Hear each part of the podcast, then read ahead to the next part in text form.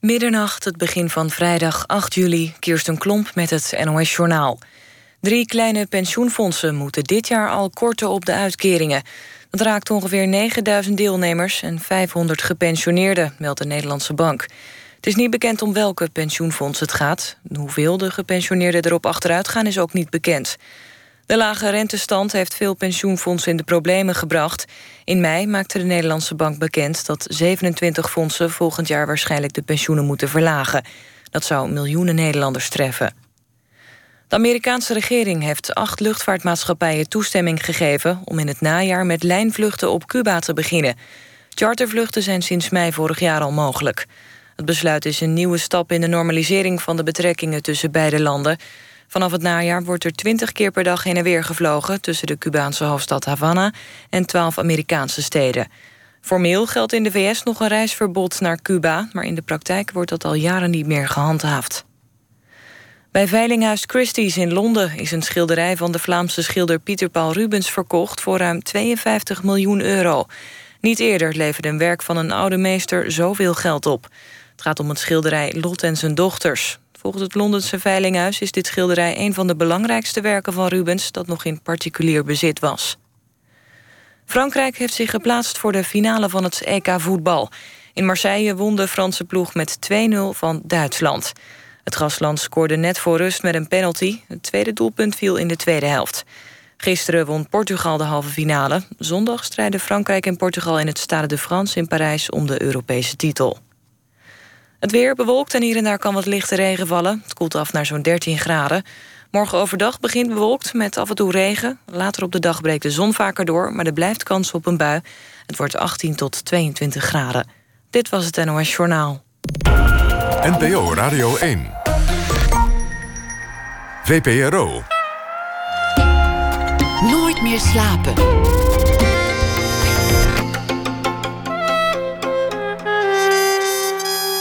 Met Pieter van der Wielen. Goedenacht en welkom bij Nooit meer slapen. Het grote geld of de ware liefde. Het is een klassiek dilemma, hoewel meestal wat hypothetisch. Maar het staat centraal in een aflevering van het programma Tundra, die we afspelen na één uur. Aandacht voor de Colombiaanse schilder Botero. Een grote tentoonstelling is te zien van zijn werk in Rotterdam. Hij geldt als de belangrijkste levende artiest van Latijns-Amerika. We beginnen met Roxane van Iperen. 5 augustus beginnen de Olympische Spelen in Rio de Janeiro. En sinds januari doet zij verslag van dat land voor de correspondent. En daarmee ook verslag van de Olympische Spelen. Wat betekenen die, betekenen die Spelen nou werkelijk voor de Brazilianen? En uh, maakt het alles nou makkelijker of juist moeilijker in de achterstandswijken? En welke sporen van de dictatuur zijn er nog te vinden in het land Brazilië? Maar dat zijn allemaal onderwerpen waar we hier niet speciaal voor zitten, want ze heeft ook een roman geschreven en die is deze week verschenen. Schuim der aarde, een verhaal over armoede en ongelijkheid. Een ruw boek vol prostitutie, kinderhandel, politiegeweld, maar gelukkig ook liefde, hoop en ambitie, zij het in iets mindere mate. Het speelt wederom in Brazilië. Dat ze zo realistisch beschrijft alsof het is dat ze er geboren en getogen is. Roxane van Iperen, geboren in 1976, is jurist, werkt als advocaat, werkt in het bedrijfsleven, verruilde dat bestaan voor het schrijven, eerst als columnist voor de Jackie, later publicist voor het Financieel Dagblad en NRC Handelsblad. Ze geeft ook advies aan bedrijven onder de naam De Pleitschrijver. Onderwerpen die haar interesseren zijn de vrijheid van meningsuiting, emancipatie en zo nog wat dingen.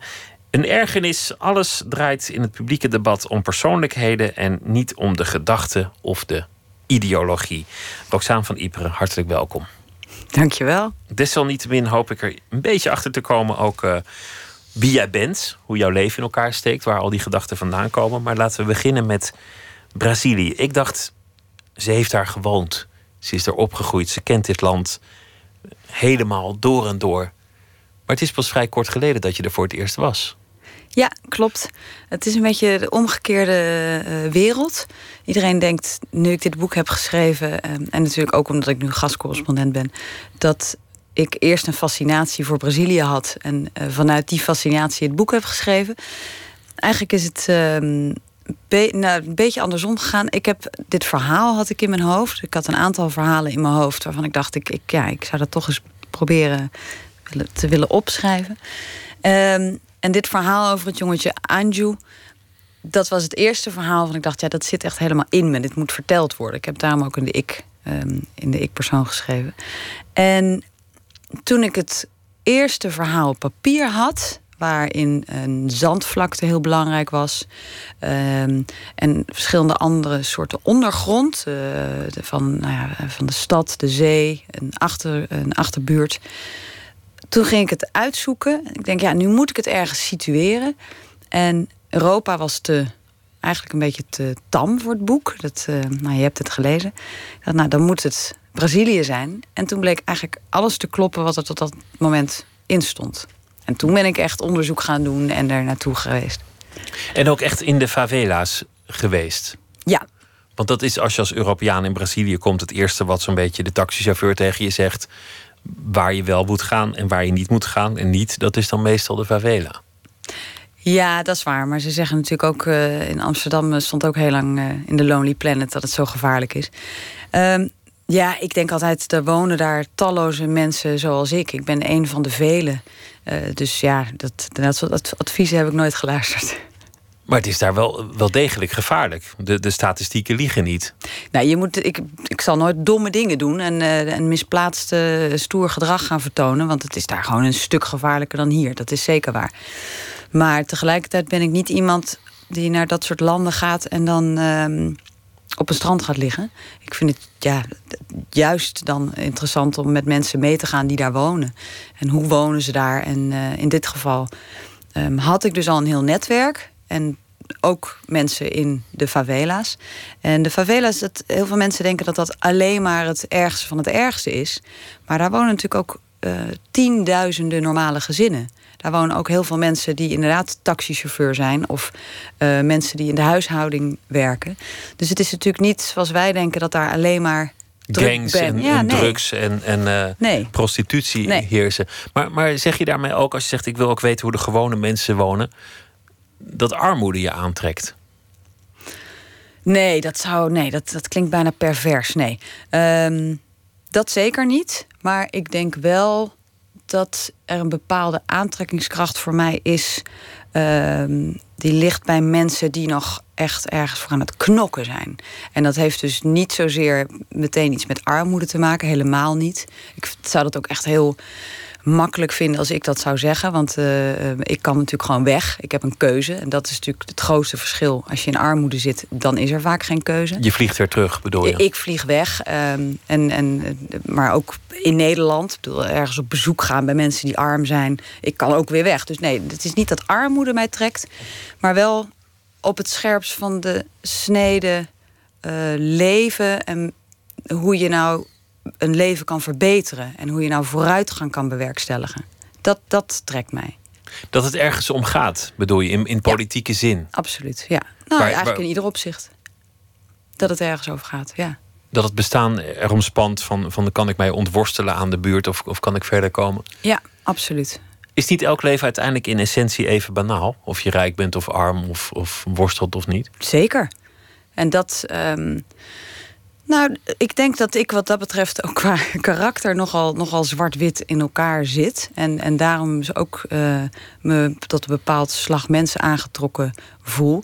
Ik ben in mijn hele zijn, ben ik graag met mensen die inderdaad weten dat het leven aan de ene kant heel banaal is. Dus of gewoon weten, we hebben het gewoon helemaal nergens over... en we hebben het gewoon dan leuk met elkaar, oprecht met elkaar... of we hebben het echt ergens over.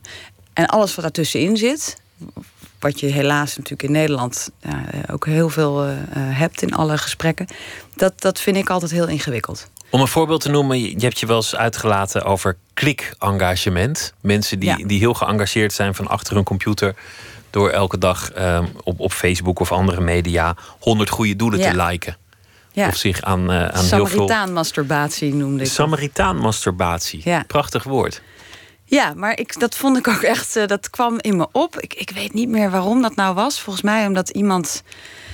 Ja, je moet altijd uitkijken wat je hierover zegt, omdat je natuurlijk wel ook, ook aan intenties, hele goede intenties raakt. Maar er was weer ergens een goed doel voor iets.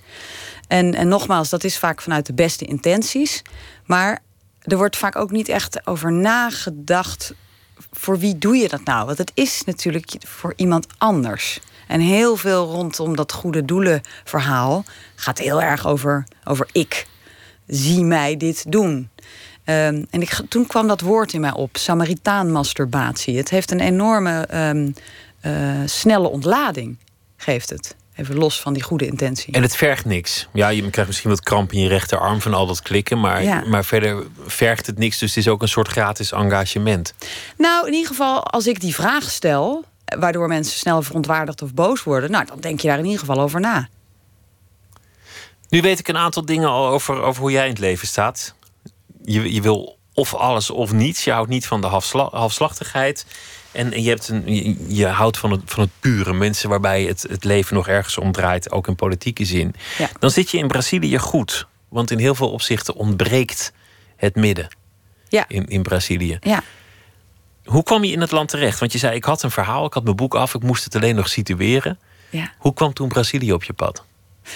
Ehm, nou ja, wat ik, wat ik net eigenlijk even, even wegliet, wat wel belangrijk is, is toen ik het verhaal schreef, heb ik de hoofdstukken opgehangen aan lievelingszinnen uit mijn, eh, mijn favoriete Portugese literatuur en, en, en poëzie.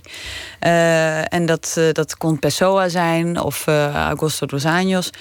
Dat waren in ieder geval mensen met een, een, een, een, een- zinnetje of een, een, een, een, een nou ja, frase uit een, uit een gedicht. En dan dacht ik, nou, dit hoofdstuk moet daarheen. En dat kon dus zwaar zijn of wat licht, lichtvoetiger. Ehm, dus zo had ik in ieder geval al de Portugese taal zat voor mij al wel in het boek. En toen moest ik dus kiezen tussen Portugal en Brazilië. Toen gekozen voor Brazilië. En ehm, heb er uitgebreid op gestudeerd. En er nu geweest. En nu ehm, voel ik me ook wel echt heel erg eh, persoonlijk betrokken bij wat daar op dit moment gebeurt, omdat opeens de wereld aan het kijken is. Er heeft nooit iemand enige aandacht voor Brazilië, wat natuurlijk logisch is. Het is heel ver voor ons. We hebben het op school nooit gekregen. En opeens zijn die Olympische Spelen daar. En het WK zit nog een beetje in, in, in het achterhoofd. Ehm, en wat zie je dan vooral? Dat de Holland Heineken House filmpjes, hè, eh, Guus Meeuwis wordt zo meteen ingevlogen. Ehm, je ziet die prachtige filmpjes daar. Wat natuurlijk prima is. Wil ik ook helemaal geen afbreuk doen aan, eh, aan, de, aan de lol die mensen zo meteen gaan hebben en de sportfans. Maar dat is natuurlijk echt 1% van wat de spelen daar eh, voor die stad betekenen. Dus ik, ik ben heel blij dat ik daar een beetje aandacht voor kan vragen voor die andere kant. En dat ik daar nu zoveel van af weet. De redenering is: de hele wereld kijkt naar Brazilië, maar ze zien alleen maar clichés. Je krijgt waarschijnlijk een, een leader te zien met, met witte stranden. Ja. Nou ja, de, de, de berg met, eh, met de verlosser erop. En dan, en dan een paar mooie billen in een, in een iets te klein broekje. Beetje samba, muziek, carnaval. En we zijn er wel. Op naar, eh, naar de Spelen. Ja, en dat is er ook. Ehm, en, en je moet er natuurlijk niet alleen maar een tranentrekkend verhaal van maken. Maar waar is nou juist eh, waar, waar is de media voor? Wat is de controlerende macht? Is echt wel dat je in ieder geval het hele palet aanbiedt. En vervolgens laat je het aan, de, aan het publiek of die daar wat mee doet. En als je alleen maar aanbiedt een, eh, inderdaad een, een hossende ehm, eh, menigte en, en een strand. Ja, dat is een fractie van, van wat er daadwerkelijk plaatsvindt. Dus dat is niet een heel eerlijk beeld. Dat is ook geprobeerd toen, toen de Spelen in China waren, een, Ja. een, een aantal jaar geleden. En toen werd dat eigenlijk afgedaan door, door critici of, of, of sportfans als, als het feestje verzieken. Of eh, nou, hebben we eindelijk hier mooie Olympische Spelen, kom jij zeiken. Ja, gek is dat eigenlijk. Ik, ik, heb ik zat hierover na te denken, want ik voel, ik, ik, ik geef veel lezingen hier nu over. En dan ben ik eigenlijk altijd de enige met een, een, ehm, nou, een beetje negatieve noot. Ik probeer het natuurlijk eh, zo leuk mogelijk te verpakken. Maar eigenlijk, mijn verhaal is natuurlijk van jongens, kijk nou eens wat daar gebeurt. Met een heleboel feiten die ik daarbij heb. Ehm, en toen dacht ik, wat is dat toch een rare reactie eigenlijk? Je, ik heb een documentaire laatst gezien waarin ehm, de bankierswereld, de financiële wereld, hetzelfde werd verweten. Waarom voelt iedereen zich daar zo aangesproken? Want je kunt ook zeggen, eh, hè, laten we de, de, de, de, de, de, de rotte eruit halen en de hele sector weer gezond maken. En toen gisteren zag ik een, een heel fel radiofragment over nu weer de, de, de, de, de police killings in Amerika. Waarin een Amerikaanse DJ zei: ehm, Waarom staan jullie agenten niet aan de voorhoede van deze beweging? Waarom nuanceren jullie alles? Waarom snijden jullie niet in eigen vlees? Dan hoeven wij niet zo tegen jullie te protesteren. En dat zou je ook kunnen zeggen tegen het Olympisch je- Comité of, of, of de sport. Waarom kan dat niet? Je geeft ook, eh, je zei al, ik geef, je geeft lezingen, maar je, je geeft ook eh, lezingen onder meer aan eh, Belgische sporters, aan, aan het, het Olympisch team van België. BOIC, ja. Waarom moeten sporters zich daarmee bezighouden? Je zou, je zou kunnen zeggen, nou, dit is je, je moment, zo lang zit je niet in de top. Ren zo snel als je kan, spring zo ver als je kan, gooi die kogel zo ver als je kunt. Ach, nou ja, luister, dat laten we wel wezen. Dat is natuurlijk ook wel echt wat er in de hoofden van die sporters zit. En dat, je moet ook redelijk monomaan zijn om dat soort topprestaties neer te zetten. Ehm, maar ik had het geluk dat eh, Wim van de Ven, en dat is de high performance manager van, eh, van het BOIC. Ook een beetje de rechterhand van de, van de chef de mission. ehm, heel enthousiast was over mijn voorstel. En hij heeft mij ook onmiddellijk eh, aan zijn eh evenknie bij de Nederlandse equipe toen doorgezet. Zij zaten helaas al helemaal vol, maar zij waren ook net zo enthousiast over het idee. Dat ik zei, ja, de sporter van tegenwoordig is natuurlijk niet meer zo afgesloten als vroeger. Ehm, en daarnaast was mijn stelling eigenlijk, waar ze natuurlijk eh, ja, moeilijk nee op konden zeggen.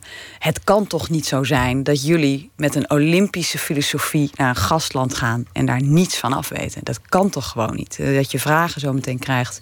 Ehm, die sporters zitten op Twitter en op Facebook en van alles en nog wat. En dat je gewoon echt geen idee hebt waar je terechtkomt. Dat kan toch gewoon niet. Nou, Ze zullen die vragen krijgen, zorg maar Ja. dat je antwoord hebt. En er is een soort Olympische gedachte, waar toch ook Daar vaak heb ik op grote woorden als verbroedering aan Ja. vastkleven. ja, daar. eh, De vraag is, want, want dat is de belofte die altijd geldt wanneer er zoveel geld wordt uitgegeven aan Olympische Spelen in een land. mhm. Profiteert het land er daadwerkelijk van? Als jij, als jij woont in, in een mindere buurt, hoog in de bergen bij Rio de Janeiro, heb je dan Ja. iets aan deze Spelen? Nou ja, daar zijn natuurlijk eh, talloze onderzoeken naar geweest. En eh, de enige spelen in de recente geschiedenis ehm, die daadwerkelijk wat hebben opgeleverd voor een stad zijn eh, die van Barcelona geweest. En verder, 1992. ja, en verder overal aantoonbaar negatief onder de streep. En bij, in Rio komt daar natuurlijk nog eens bij. ehm, ik heb het wel eens vergeleken eh, met, een, met een olietanker, de, de Olympische Spelen. Een olietanker die een, een stad binnenkomt varen, waarvoor alles en iedereen moet wijken. Ehm, en als een stad al niet in al te beste staat is, moet je nagaan wat dan nog eens het effect daarvan is. Dus het is natuurlijk niet zo dat door de Olympische Spelen er een hele mooie stad naar de knoppen gaat. Maar als het ergens al op alle fronten niet, niet functioneert. Je hebt daar nu een politieke crisis, een economische crisis, een enorme eh, geweldcrisis, een gezondheidscrisis op gebied eh, eh, van Zika. Ehm, en je gaat dan dit, nou ja, deze, deze tanker daar ook nog eens een keer eh inzetten. Nou het is funest voor zo'n stad. Waarom? Op een aantal fronten. Ehm, ik zal je één concreet voorbeeld noemen, omdat me dat ook heel erg aan het hart gaat. Omdat ik veel met, met de mensen spreek die daaronder lijden. Eh, zoals de meeste mensen al weten, is het een hele onveilige stad. Ehm, en dat wil niet zeggen dat het voor iedereen even onveilig is.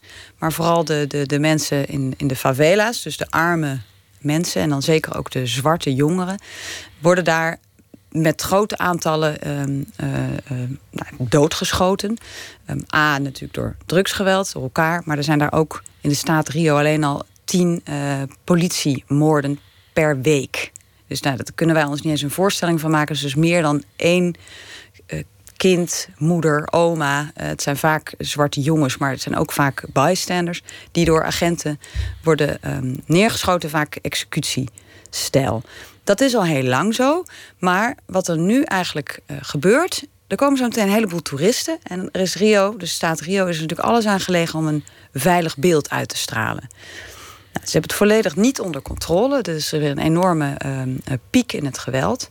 Dus de repressie is nu enorm. En de politiedoden zijn dus enorm gestegen. Ik geloof echt dat het nou, weer met meer dan 50 procent de afgelopen maanden eh, was gestegen. Want ze willen snel nog even opruimen. Ze zijn echt in, ze zijn in paniek. Eh, de kaartverkoop valt ontzettend tegen. Eh, mensen blijven weg. Het zal natuurlijk ook met Zika te maken hebben. Maar dat, dat is natuurlijk een nog, nog moeilijker probleem aan te pakken. En in ieder geval de stad Rio kunnen ze nog een beetje de- het idee geven... kijk eens wat we doen. We houden iedereen onder de duim. En dat is eigenlijk wat ze letterlijk aan het doen zijn. Dus ze zijn gewoon daar... eh, mensen die het interessant vinden... zouden bijvoorbeeld op Facebook... ehm Collettivo Paporeto kunnen volgen. Het collectief Paporeto. Dat is recht voor zijn raap. Het is een heel erg interessant jongerencollectief uit de favela zelf. Ondersteund door Witness uit New York, een, ehm, een, grote organisatie. Wat zij dus doen, is zij zetten dus, als je op Facebook dat uh, liked, volgt. We hebben het over klikken net. Nou, um, als je ze liked, dan krijg je iedere dag eigenlijk hun filmpjes en verslagen binnen. En dan zie je dus, nou ja, dan ga je ochtends naar school en dan komt die tank van de uh, elite troepen, de Boppe-troepen. Dat zijn die, die, die marsmannen in die pakken. Um, en die hebben dan zo'n enorme tankwagen waar ze in rijden. Die komen dan s ochtends binnen en die schuren alle muren kapot. Zo breed is die tank. Eh, de, de, de auto's eh, naar de knoppen. Nou ja, zo, zo wandel jij dan naar school. Er wordt geschoten. Er wordt, nou ja, dan krijg je een beetje een beeld hoe het dagelijks leven daaruit ziet. In 2014 waren de uh, wereldkampioenschappen voetbal in Brazilië. Niet alleen in Rio, maar in, in het hele land. Van tevoren werd er toen ook gewaarschuwd van gaat het wel goed? Want er waren rellen geweest, er waren uh, geweldsincidenten geweest op verschillende plekken, ook, ook buiten de, de favela's. Dat is naar het zich laat aanzien vanuit de, vanuit de westerse media goed gegaan. Mhm. Toen werd er ook gezegd: we gaan dit gebruiken om de favela's op te knappen. We zullen zelfs zorgen dat er Airbnb's in, in de, in de mhm. achterstandswijken zijn. Wat is daarvan gebleven, nu twee jaar later? Ja, um, nou, oorspronkelijk, uh, want niet, niet alles is uh, um, maar negatief. Oorspronkelijk waren de bewoners van Rio echt wel blij met die pacificatieplannen. Dat is een, een, eigenlijk een geheel nieuw soort politie, wat heel erg welkom is. Omdat natuurlijk de oude politieforces uh, staan erom bekend dat ze corrupt zijn. Um, niet te vergeten dat dat ook echt een, natuurlijk een hels vak is. Want ze krijgen amper betaald. En het zijn, moeten hele gevaarlijke uh, omstandigheden werken. Maar nou ja, de agenten daar worden door niemand vertrouwd. Dus er is een nieuwe politiedienst opgericht. De pacificatiepolitie. Jonge jongens die net van uh, hun zes weken academie af zijn. Um, en die werden geplaatst in favela's waar de bendes met grof geweld eerst van hun terrein zijn gejaagd. Dat was een hele nieuwe tactiek. En dan niet vervolgens terugtrekken zodat ze weer langzaam uit hun holen konden komen. Nee, echt een vlag letterlijk uh, op een dak zetten en daar een UPP-post, uh, ehm, de UPP is dan de pacificatiepolitie, neerzetten. Nou, de bewoners in eerste instantie dachten natuurlijk: wat, wat mooi, wat een, wat een mooi nieuw initiatief. Maar wat er vervolgens natuurlijk had moeten gebeuren, is dat je ook deze mensen aansluiting bij de samenleving biedt. Want je kunt wel een drugdealer weghalen en er een politieagent neerzetten. Maar als je niet vervolgens um, infrastructuur, riolering. Er zijn amper mensen nog die daar gewoon werkende riolering hebben. Uh, betere scholing. Als je iets doet aan het enorme uh, racismeprobleem wat er is. Ja, wat hebben ze er dan aan? Dus wat is er nu gebleken? We zijn nu een paar jaar verder. Die bendes hebben het eigenlijk weer overgenomen. Um, die UPP is inmiddels ook overgegaan tot behoorlijk gewelddadige maatregelen. En uh, ja, je moet je voorstellen, als jij 24 bent en je verdient amper geld en je zit in zo'n favela, hoe lang gaat het duren voordat jij geld aanneemt omdat iemand zegt: loop even niet langs die hoek iedere dag? Ja, dat, dat, dat duurt drie maanden en dan, dan ben je om. Dus helaas zijn de, um, de cariocas, zoals de, de mensen van Rio heten, weer heel cynisch daarover.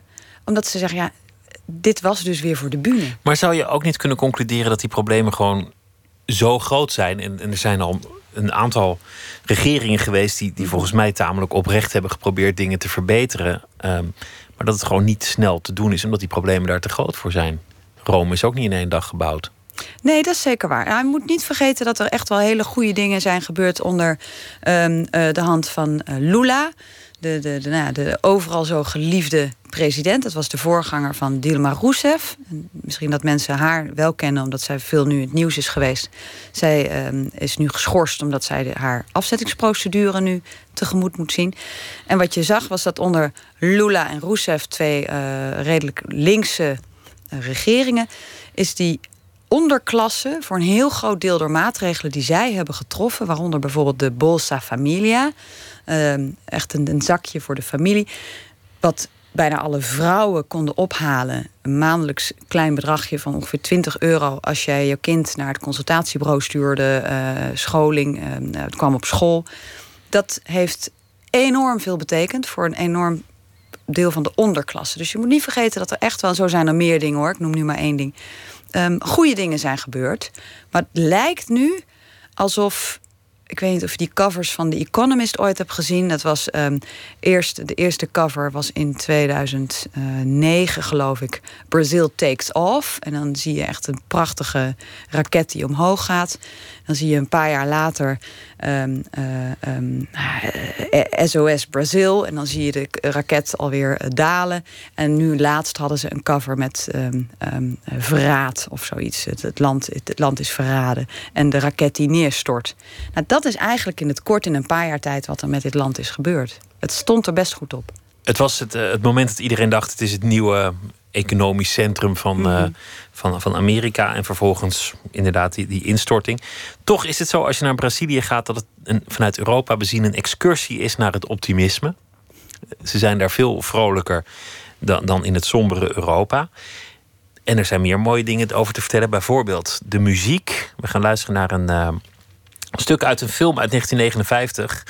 Black Orpheus. En dat is uh, muziek van uh, Antonio Carlos Jobim samen met Luis Bonfa. En het nummer heet Morning of Carnival.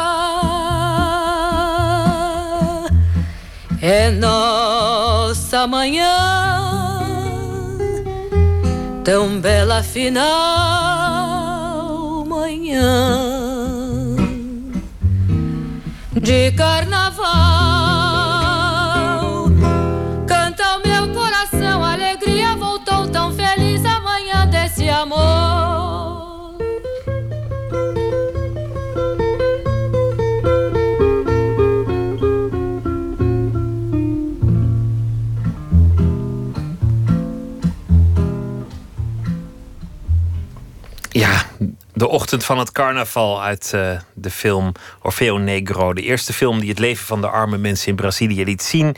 En uh, bekend geworden ook vanwege de muziek van uh, Joe Beam.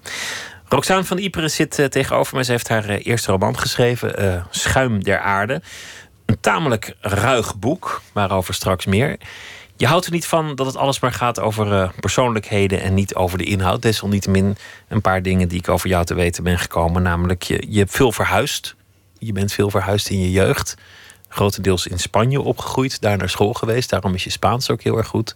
Nee, kort, kort maar. Kort maar, maar je Spaans is wel goed. Ja. En toen kwam je als een tamelijk uh, plotse buitenstaander terecht in Nederland. Is dat een gevoel dat je heel even meedraagt, buitenstaanderschap? Ja, maar niet negatief. Is goed. Ja, ja dat duurt even, maar uh, inmiddels uh, vind ik dat heerlijk. Dan maak je een, een, een, carrière als jurist. Je wordt advocaat, dat word je niet zomaar. Alles gaat goed en, en op een zeker ogenblik besluit je om, om dat pad te verruilen, om, om voor jezelf te gaan werken, in een veel onzekerder bestaan. Het schrijven, het spreken, het adviseren. Ging daar, ging daar een crisis aan vooraf? Nee, maar ik ben ook niet zo, uh, denk ik, niet zo heel crisisgevoelig. Um, nou, laat ik het zo zeggen. Ik, dat, dat zit altijd een heleboel crisis in mijn hoofd. Maar ik ben, ik ben niet iemand die... Die, uh, die neerstort? Nee, nee helemaal niet. Um, Nee, ik denk dat, dat. Ik heb me natuurlijk wel eens afgevraagd waarom ik eerst uh, andere dingen heb gedaan. die uh, helemaal niet, niet, niet minder zijn of minder leuk zijn. Maar ik denk wel dat ieder mens een bepaald um, framework nodig heeft. om te kunnen blijven staan in wat hij op een gegeven moment echt wil doen. Het is een beetje. Ik heb het wel eens vergeleken achteraf voor mezelf met een, met een steiger rondom een huis. Um, en ik had blijkbaar echt eerst even een, een stijger nodig. En dat, dat heeft wel dat, dat, dat, dat pad van braaf je gymnasiumdiploma, uh, rechten gaan studeren, um, advocatuur ingaan. Dat heeft mij wel een, een benodigd frame gegeven. Waardoor ik nu niet, um, niet zo makkelijk meer omver te, te, te blazen ben voor mezelf. Even niet voor een ander, maar voor mij. Het heeft je gevormd, het is goed geweest, maar op een zeker ogenblik wilde je daar vandaan. Aan het begin van dit gesprek zei je: Ik, ik vind het mooi als het, als, als het in iemands leven. En ik hou van engagement als het, als het echt is, maar niet van halfslachtigheid. Alles ertussenin, dat wil ik niet. Viel de advocatuur daar ook onder? Nee, want dat is iets externs. Het is gewoon hoe je erin staat. Er zijn namelijk een heleboel advocaten die. Um, het, het, is namelijk gewoon een, een, een, manier van leven. Het is, het is niet iets dat ik ochtends opsta en denk: God, ik wil vandaag weer eens even uh, um, met het mes op de keel leven. Ik, ik beleef het leven zo. Dus dat beleef ik in ieder mogelijk beroep ook zo. En er zijn ook echt wel advocaten die ik bewonder, die dat ook echt op die manier doen. Je kunt een uh, um, advocaat zijn en dat op een enorme. Uh, ja, de, de, de, de, de, vakjes invullen. Maar je kunt natuurlijk ook een advocaat zijn op een hele andere manier. Zoals je ook bakker kan zijn vanuit uh, je, je gut. Dus ik denk dat dat niet zoveel met beroep te maken heeft, maar gewoon wel hoe je erin zit. Ik denk dat ik voor mijzelf dacht: ik kan nog mijn hele leven jurist blijven. Dat ben ik ook nog steeds. En ik werk ook nog steeds als jurist. Um, maar ik moet ook proberen te ontdekken of ik dat andere kan. Die, die roeping van dat schrijven en vanuit mijn eigen gedachten. Dus meer het creëren in plaats van het invullen van opdrachten. En toen heb je de, de sprong gewaagd. Want, want dat was wel een sprong natuurlijk uiteindelijk. Ja, maar um, misschien ook weer niet zo'n hele stoere sprong. In die zin dat ik wel um, altijd opdrachten ben blijven doen. Omdat ik dacht, ja, ik, ik wil voor dat schrijven wil ik niet uh, volledig financieel afhankelijk daarvan zijn. Ik wil dat schrijven echt vanuit mijn onderbuik doen. En echt vanuit iedere keer een bepaalde idee van hier moet iets over gezegd worden, hier moet iets over geschreven worden. Ik dacht, dan anders ga ik daar hetzelfde doen, namelijk weer. Um, uitvoeren wat een ander bedenkt voor mij. Dus ik heb eigenlijk één been heb ik nog steeds in dat bedrijfsleven staan. En dat geeft mij de vrijheid om in het schrijven behoorlijk vrij met mijn opdrachten te kunnen zijn. Het boek gaat over uh, armoede. Het gaat over mensen die, die echt aan, aan de, de, de onderkant leven. Het gaat over uh, uh, zwerfkinderen. Het gaat over prostitutie. Het gaat over, over kinderhandel. Het is een tamelijk, tamelijk ruig boek. Je, ja. je, je spaart de lezer helemaal niks. Nee, en gek, want als jij het zo opnoemt, ik kan natuurlijk niet zeggen, nee, daar gaat het helemaal niet over. Maar voor mij, toen ik het schreef, um, ik, ik heb me natuurlijk heel lang in dat jongetje Anju verplaatst. En voor mij is hij geen zwerfkind. Dat is niet voor mij de definitie van hem. En misschien is dat ook wel wat ik een beetje hoop als je dit boek hebt gelezen. Dat je dan ook een van hen bent. In plaats van dat je um, uh, wijst met je vinger en zegt: Oh, dat zijn dit of dat zijn dat. En zoals Lucie en Angelica, de meisjes die uh, uh, op de berg in de grote stad leven als, als, als, nou ja, als jonge hoertjes eigenlijk. Um, daar gaat het ook amper over in hun verhaallijn. Het gaat ook gewoon over hun leven en de lol die ze hebben en um, de dromen die universeel zijn. Zij hebben dezelfde dromen als, als denk ik heel veel meisjes wereldwijd. Dus ik hoop ook wel echt dat als je het gelezen hebt, dat die uh, kaders daar een beetje van afvallen. Maar inderdaad, het gaat natuurlijk wel, wel ook daarover, ja. Nou ja, het, het, het, is een, het is een tamelijk ruig boek. Hoewel er ook een, een, enorme zachtaardigheid in zit. Mensen die elkaar ontmoeten, vriendschappen, liefdes, alles wat daartussenin zit. Door het hele boek lopen, lopen ontmoetingen. Steeds zijn dat de katalysatoren van het verhaal als mensen elkaars pad kruisen. Dat is steeds waar het verhaal een, een, een, volgende laag krijgt of een volgende wending krijgt. En die, die ontmoetingen die, die zijn ook soms onverwacht. En soms tamelijk terloops. Maar het, het hele boek gaat over de uitzichtloosheid en dan komt de ander. Ja, inderdaad, ja. Ja, ik vind dat wel mooi gezegd. Dat er heel veel ontmoetingen plaatsvinden... Uh, aan de hand waarvan zich weer iets ont, ont, uh, ontspint eigenlijk. Nou, wel grappig, want mijn, ik had hier toevallig een gesprek over met mijn dochter. Um, dus nu je het zo zegt, het, uh, springt me dat te binnen. Zij zei tegen mij, zij gaat naar groep 8. En ze had het over van, uh, van ja, maar die kindjes gaan nu naar de middelbare school. Dus um, uh, het is wel jammer dat die er niet bij zijn. Maar ja, die gaan toch binnenkort weg. Dus dat heeft niet zoveel zin meer. En toen zei ik, ik zeg ja, maar uh, lieverd, weet je, zo zitten relaties en vriendschappen toch niet in elkaar. Als ik ergens werk, dan kan dat bijvoorbeeld een jaar zijn. Maar dat wil niet zeggen dat ik denk, nou, die opdracht is maar voor een jaar of voor drie maanden. Dus die mensen zie ik toch nooit meer. Het gaat er mij om dat op het moment dat ik met mensen ben, dat ik een oprechte verbinding met die ander heb. En of ik vervolgens iemand een jaar niet meer zie, of, of, of hè, ik ben in het buitenland en ik, ik ga weer terug naar mijn eigen land. Daar moet je het volgens mij niet van hebben. In, in, in de beredeneerde investering. Uh, dat zei ik dan niet tegen haar, maar ze begreep wel wat ik bedoelde. En volgens mij komt dat ook in het boek wel terug. Die ontmoetingen die, um, waar je van tevoren nog niet zo heel erg goed van weet waar ze toe zullen leiden. Ja, dat zijn voor mij de leukste ontmoetingen. Je vertelde ook eerder, want, want toen vertelde je dat je, dat je dingen volgt via, via Facebook bijvoorbeeld, dat je zelf vriendschappen hebt gesloten in de, in de favela's en contact hebt gehouden. Ja, nou, ik weet niet of je van vriendschap mag spreken, want uh, de situatie is voor die mensen natuurlijk echt wel anders dan voor mij. Um, ik, ik weet in ieder geval wel dat ik veel met ze spreek en contact houd. En um, ook, op, ook wil laten weten dat wij hier zo ver weg in dit kleine landje, dat we ze horen of zo. Uh, dat klinkt een beetje gek, maar dat doet ze natuurlijk heel veel goed. Ik uh, had gisteren, geloof ik, of ja, gisteren of eergisteren had ik weer contact met een, uh, met een jongen die ik uh, veel spreek. Um, en dat is soms echt wel met handen en voeten. Want uh, nou ja, dat, dat, spreekt geen woord Engels. En mijn Portugees is niet altijd zo goed dat ik echt alles begrijp wat hij zegt. Maar dat levert juist ook wel een hele grappige gesprek op. Um, en er was weer een, een, een jongen doodgeschoten. Jonathan van 16. Hij zat film te kijken en ging popcorn halen bij de buren. En de, uh, de politie was net weer bezig met zo'n nou ja, uh, zo'n soort van inval. Nou, we zijn er weer en, en, beware. Um, en die jongen die is recht door zijn voorhoofd geschoten. En uh, er was een filmpje geplaatst waarin hij nog soort van levend zijn lichaam uit huis getrokken wordt, gesleurd en door de politieagenten achter in de bak wordt gegooid. En de, nou zijn voeten gaan er niet in en de deur gaat dicht. En ik vond het weer zo gruwelijk. En dat wordt dus niet in de normale media wordt dat uh, uh, verslagen.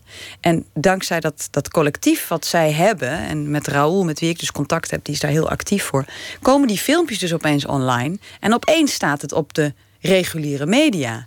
En ik heb dan altijd even contact met hem. En dan zeg ik, kan ik iets voor je doen? Kan ik er rugbaarheid aan geven? Ik, ik, ik twitter er altijd even over. Um, ik uh, heb het filmpje een keer op, nu voor één keer op mijn Facebookpagina gezet. Doe ik normaal niet, want ik weet dat heel veel mensen... het op een gegeven moment gewoon gaan wegklikken. Want dan denken ze, heb je haar weer met haar, met haar gruwel filmpje. Maar ik dacht, nou, eens in de zoveel tijd wil ik het echt even naar binnen duwen, zeg maar. Um, en hij vindt dat dus ook echt oprecht fijn.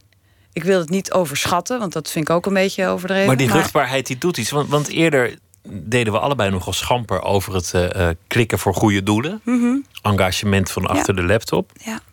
Maar hier zie je dat het wel degelijk verschil maakt Omdat dit soort mensen ook toegang hebben tot de wereld en kunnen laten zien wat hen overkomt. Ja, absoluut. Kijk, mijn vriend is door zijn hoofd geschoten. Ja, nou, ik denk dat het, het, het, er, een beetje, het er altijd in zit of je die vraag even stelt. Ehm, doe je een klein beetje huiswerk? Dat is eigenlijk het enige. En dat is denk ik het verschil tussen inderdaad de, de Samaritaan-masturbatie, waar ik het net over had. Waarin je echt alleen nog maar uh, ook op gruwelijke filmpjes uh, liked. Zo van, nou, ik heb hem gezien en uh, verder heb het er leuk mee. Of dat je nog even een oprechte betrokkenheid hebt die nog net een minuutje langer duurt. Waarvan je denkt, wacht even. Oh, dit is dus Brazilië, dit is Rio. Daar zijn zo meteen de Olympische Spelen. Wat gebeurt daar dan eigenlijk? Dat kun je niet met alles op de wereld hebben, dat begrijp ik. Maar als je het al hebt bij de affiniteiten die vanuit jezelf komen, dan is dat al heel wat. Maar dat vind ik interessant, want, want jij, jij werkt als adviseur in een bedrijfsleven. Je hebt het goed, je woont in het gooi. Je hebt een gezin, uh, je brengt je kinderen naar school. Nou ja, en het gooi, dat zal wel een keurig, keurig onderwijsinstituut zijn. Ja. Misschien zit je op tennis, weet ik het. Gelukkig en, niet. En dan ben je op afstand bezig met wat er gebeurt, met, met een enorme betrokkenheid met wat er gebeurt in, in, die, in die sloppenwijken van Brazilië. En dat, dat vind ik toch een interessant contrast. Omdat ja. het twee werelden zijn die een beetje door elkaar lopen. Is het ook een ontsnapping aan je eigen leven? Ik denk geen ontsnapping. Ik denk wel dat als de situatie anders was, dat ik wel al lang uh, ergens anders had gewoond. Wat echt niet wil zeggen dat ik, uh, dat ik het hier niet naar mijn zin heb. Uh, maar je kunt niet altijd zomaar je biezen pakken en, en, en, en vertrekken. Dus dan is dit een middenweg. Ik probeer te reizen. Ik probeer. Uh, Diane Arbus zei het volgens mij ooit: um, um, going places you haven't been. En dat, dat, dat hoeft niet altijd fysiek te zijn. Dat kan natuurlijk ook met je geest kan dat zijn. En ik weet waar ik woon. En ik zal daar ook nooit flauw over doen. Ik zal nooit doen alsof ik ook maar een beetje weet hoe het is om nu in Rio te zijn en dat soort levens te leiden. Maar ik denk ook, weet je, als mensen als ik, eigenlijk zijn bijna alle Nederlanders natuurlijk uh, zoals ik, um, niet al zich erover inlezen, over uitspreken, ja, wie moet, wie moet het dan wel doen? Wij, hebben natuurlijk, wij lopen natuurlijk echt geen risico. Is dat een ergernis van jou? Dat, dat, dat je omringd wordt in Nederland door allerlei mensen die, die lief zijn en aardig en vol goede bedoelingen, maar toch uiteindelijk bezig met, met zal ik die nieuwe schoenen wel of niet kopen? Nee, want dat is gewoon het leven. En denk maar niet dat uh, de mensen in Rio daar niet net zoveel uh, mee bezig zijn. Of want de het mensen leven op is continent. Het leven is hartstikke banaal. En daar zit ook juist het grootste genot in. In de, in de banaliteit. Um, uh, zit vaak het, het, het, meest lachverwekkende, maar ook het grootste genot. Dus daar moeten we ook echt niet flauw over doen. Ik denk juist dat veel Nederlanders af en toe wat banaler zouden moeten zijn. Dus heb het, wat ik altijd zeg inderdaad, dat, dat, nou, dat soort woorden mag ik vast niet op de radio gebruiken, dus ik zal het niet doen. Maar heb het of gewoon over, over seks. Heb, het, heb gewoon daar eens een goed gesprek met elkaar over. Dat doet ook nooit iemand op het schoolplein. Of heb het over politiek. Maar alles wat daartussenin zit, over welke thee je hebt gekocht, over welke, of er een nieuw kunstgrasveld voor de kinderen is aangelegd. Ja, nee, daar moet je inderdaad bij mij niet mee aankomen. Um, en dat filtert zich ook wel vrij snel uit hoor. Dus dat, ja, als, als mensen dan jou zien gapen als over die thee hebben gesproken, dan doen ze dat geen tweede keer. Ja. Het, het Nederlandse uh, debat, de Nederlandse politiek, daar schrijf je veel over. Dat, dat Ja. volg je heel erg goed. Je houdt je, houdt je bezig met, met hoe dat debat verloopt. En dat, daar schrijf je hele scherpe dingen over. In die zin is in Brazilië wel een mooi contrast. In Nederland is feitelijk, volgens mij, het grootste deel van de bevolking middenklasse. Ja. In Brazilië bestaat er nauwelijks een middenklasse. Dat begint nu een Mhm. beetje. Maar daardoor is alles wel lekker helder. Je kunt ergens Ja. voor zijn, je kunt ergens tegen Ja. zijn. Nou, maar dat helpt dus ook. Ik, ik vind het dus heel prettig om eh, soms naar andere landen te kijken. Nou ja, dan eh, nu eh, neem als voorbeeld Brazilië. Omdat het daar vaak nog langs zulke scherpe lijnen loopt. Nog zo zwart-wit is. En dan, als je die mechanismen eenmaal doorziet... ehm, dan zie je soms de dingen in Nederland ook weer net wat helderder. Want het is hier inderdaad wel heel erg genuanceerd. Waardoor je soms er helemaal niks zinnigs meer over weet te zeggen. Of niks onderscheidends meer. Een nieuw een beetje zuurstof erin en een beetje een nieuwe invalshoek. Dus ik vind dat wel helpen. Tegelijk is, is het debat hier enorm vergiftigd, enorm zuur geworden, enorm emotioneel. Loopt Mhm. totaal uit de klauw, terwijl het eigenlijk nergens over gaat. Nou, het gaat wel degelijk ergens over. Alleen, ehm, ik denk dat we op dit moment uh, nou, dat, dat Brexit, uh, om dat als voorbeeld te nemen, dat er echt even een, een, een knuppel in een hoenderhok gegooid wordt. Misschien is dat helemaal zo slecht nog niet als zoiets in Nederland zou gebeuren. Ik, vind het hartstikke erg dat dit allemaal gebeurd is. Maar ik denk wel dat er ook iets dergelijks in Nederland moet gaan gebeuren, zodat we weer iets meer gaan beseffen um, dat we weer ergens voor moeten gaan knokken. Ik vergelijk het in Nederland wel eens met de, de, de, ik zeg heel vaak, wij zitten de, we hebben de kramp van de middenklasse. In Nederland zit in een kramp van de middenklasse. Dat is een kind wat zijn armen zoveel cadeaus heeft... dat hij eigenlijk bij iedere beweging die hij maakt... alleen maar kan verliezen. En dat kind zie ik de hele tijd voor me. Die dus eigenlijk alleen maar denkt: ja, maar wacht even, als ik naar links ga, dan, dan valt er hier een pakje uit mijn arm. En als ik naar rechts ga, valt er daar een. Dus ik blijf gewoon staan. En ik doe helemaal niks. Ik doe er ook niks mee met alles wat ik in mijn armen heb. Maar ik beweeg dus helemaal niet. En dat gevoel krijg ik vaak in Nederland. Dus ik denk dat het helemaal niet zo erg is als er binnenkort eens een keer ergens. Nou ja, er zal wel weer een referendum of zo komen. Maar er moet iets gebeuren, ja.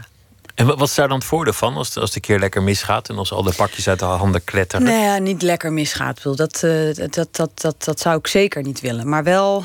Uh, nou, dat er bij de verkiezingen uh, uh, bijvoorbeeld eens een verschuiving gaat plaatsvinden. Ja, daar kunnen we natuurlijk bijna op wachten. Wat natuurlijk leuk zou zijn, is als er eens een keer echt na die financiële crisis eens een keer echt een fatsoenlijk antwoord van links zou komen.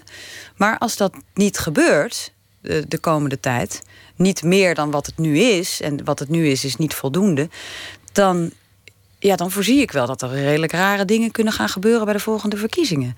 Uh, nou, daar, ben ik, daar zal ik zeker niet blij mee zijn. Ik zal nooit zeggen van er moet eens lekker iets misgaan. Dat uh, absoluut niet. Maar dan is dat dus blijkbaar wel wat nodig is.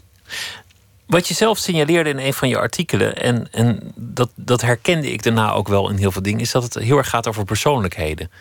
De Brexit is, is vrijwel geheel in, in, in alle kranten weergegeven als een strijd tussen personen. Het was Farage, het was Johnson, het was Cameron. Mhm. Het ging allemaal over mensen, over poppetjes. Om, bijna een soort Griekse godenwereld. Ja. Een soap. Ja. Nou, ik verzet me daartegen. En waarom? Omdat ik um, de, de klaagzang van politici die is natuurlijk precies wat jij nu aangeeft. Uh, het is alleen nog maar entertainment en het is uh, um, uh, populisme. En, en nou ja, wij, wij betichten politici dan weer van, van cliëntelisme. Nou, het, is, het is een soort, een soort moddergevecht aan het worden. Maar die politici doen natuurlijk wel net zo hard aan mee. Want du moment dat zij het alleen nog maar hebben over. Ik denk dat je aan dat artikel van mij ook refereert. Het zelf alleen nog maar hebben over de toon van het debat. En je moet het niet zo op de man spelen. En ja, die, die, die, die wanstaltige brief destijds van die fractievoorzitters in de krant. Over de vluchteling, dat ze met z'n allen een brief hadden ondertekend. Ja, ja uh, mensen denken aan de toon van het debat rondom uh, uh, migratie. En daar heb ik toen ook een, een brief op teruggeschreven in NRC. Waarin ik zei: ja, denk om de toon. ga aan het werk. De enige reden dat iedereen in paniek is, is omdat jullie gewoon alles laten liggen. Uh, het is, uh, in dat stuk schreef ik volgens mij: het is, het is uh, een brandend huis. En de, de, de brandweer die te laat aankomt en gaat zeggen: ja, eerst aardig vragen en dan gaan we blussen. Nee, jullie verzaken al hoeveel jaar? We hebben vijf jaar over een gemeenschappelijk asielsysteem gedaan voor Europa dat, dat is ook Nederland geweest dat enorm getraineerd heeft. En opeens, nou niet opeens natuurlijk, maar opeens staan al die vluchtelingen voor de deur. Ja, zo werkt het natuurlijk niet. Wat de prijzen was, de, was dat jij in dat debat probeerde ook wat nuance aan te brengen in de getallen. Dat, dat jij ontzettend diepgravend, volgens mij avondenlang bent gaan zitten rekenen over hoeveel vluchtelingen hebben we het nou eigenlijk. Welke cijfers kloppen wel, welke cijfers kloppen niet. Er was enorme verwarring over hoeveel vluchtelingen er nou eigenlijk binnenkwamen, opgevangen werden, uh, opgevangen konden worden. Er bleek eigenlijk een enorme cijferkakofonie te bestaan. Ja, en die is er natuurlijk nog steeds. Het is ook heel ingewikkeld hoor, daar niet van. Je moet er echt wel een tijdje mee bezig zijn. Uh, wil je daar uh, um, je een beetje je weg in weten bij de verschillende, verschillende rekensites die je hebt. Maar tegelijkertijd denk ik altijd, ja, ik zit het in mijn vrije tijd te doen. Een heleboel journalisten worden er gewoon voor betaald om dat tussen 9 en 5 te doen. Dus het feit dat je daar niet eens uh, nou ja, naar de controlerende macht op kan vertrouwen, vind ik ja, funest voor het vertrouwen van, van een. Maar dan, van gaat, een volk. Het, dan gaat het ook over persoonlijkheden. Als de cijfers niet duidelijk zijn En, en als er ook niet helemaal duidelijk is wat de ideologische verschillen zijn tussen partijen, dan krijg je ook dat je gewoon zegt: nou ja, Brexit, dat zijn de populisten. En de anderen, dat zijn, uh, nou ja, dat zijn de eurofielen. Dan ga je het debat ook op die toon voeren, omdat, omdat heel veel dingen gewoon niet duidelijk zijn. Nee, en daarom moet je dus continu terug naar de basis. En de basis is: je kunt pas een ideologie hebben of opstellen als je de cijfers kent. Um, je kunt pas spreken en, en een achterban creëren met woorden als een vluchtelingen-tsunami. Als die achterban serieus denkt dat er enkele honderdduizenden uh, Afrikanen staan te wachten um, en, en, en nog een paar miljoen eh, mensen uit, uit Syrië. Kijk, het was op een gegeven moment, en nu nog steeds, echt zo dat mensen denken dat heel Afrika op het punt staat hier naartoe te komen. Wat we niet, niet, niet gezegd dat we niet echt een probleem hebben. Maar dat is natuurlijk niet een probleem wat alleen maar komt door de oorlog uit Syrië. We hebben zo meteen ook een enorm klimaatprobleem. We hebben afgelopen november een klimaattop gehad. Nou, daar is dat, dat hoekje migratie wegens uh, klimaatproblemen... waar alle specialisten zeggen van nou, alsjeblieft, wees daarop voorbereid... is weggemoffeld, omdat we dat er niet ook nog bij kunnen hebben. Dus we lopen steeds achter de feiten aan. En volgens mij de enige manier om een beetje rust in de tent te krijgen... is A, weten hoe de cijfers zitten. En kijken dat je dan vervolgens uh, een links standpunt of een rechts standpunt inneemt dat is prima, maar dan is dat wel overwogen. Hoe geldt dat voor jouzelf? Jij, jij mengt je in het debat, je schrijft artikelen, je geeft lezingen, je, je, je, je, zit in, in werkgroepen, praatgroepen, je nou ja, bemoeit je op allerlei manieren daartegen aan. Hoe persoonlijk wordt dat voor jou? En dan heb ik het eigenlijk ook over de positie van een, een jonge vrouw in het Nederlands debat.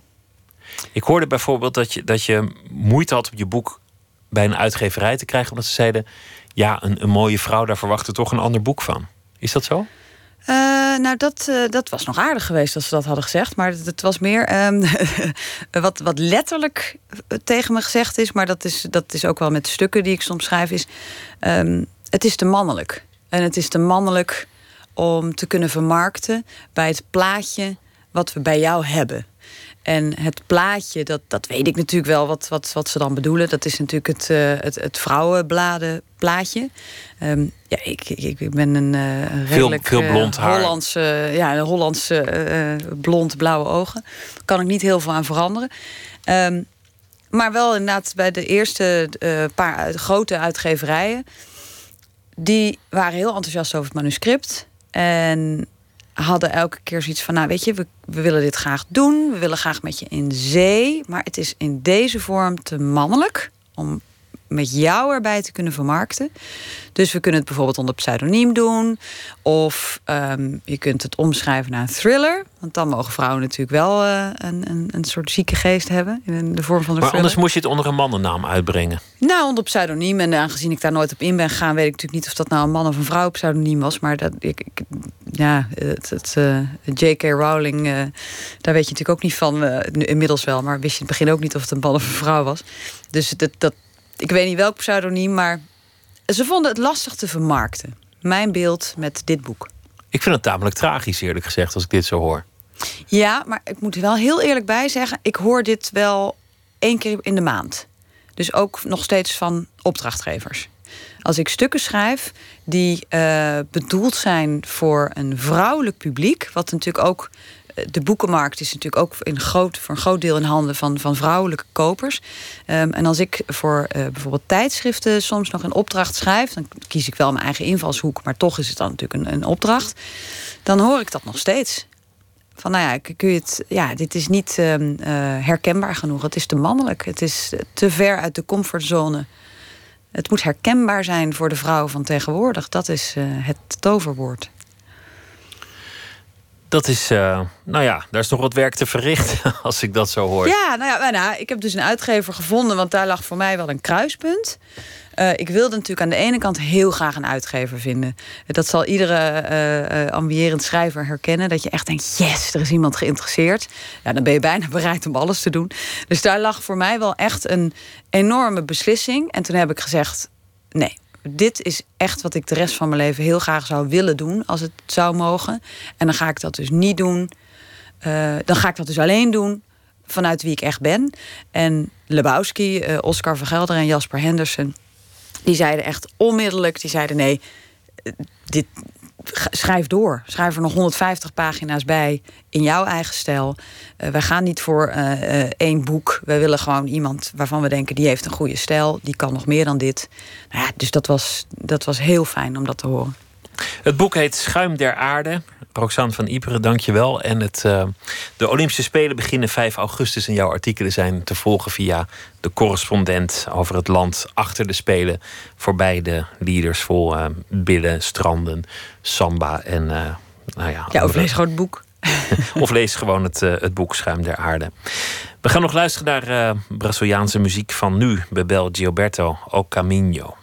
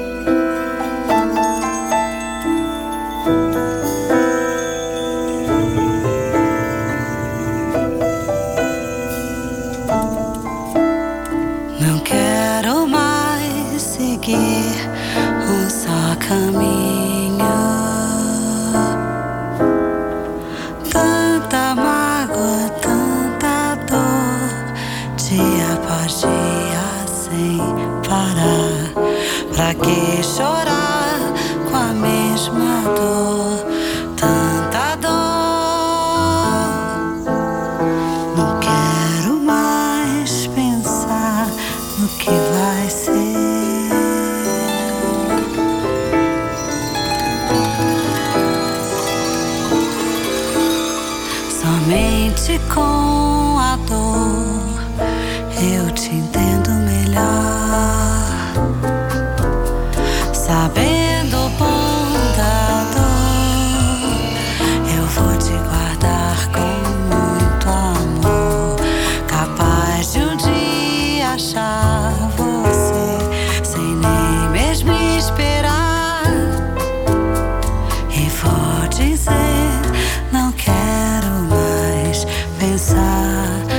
que vai ser.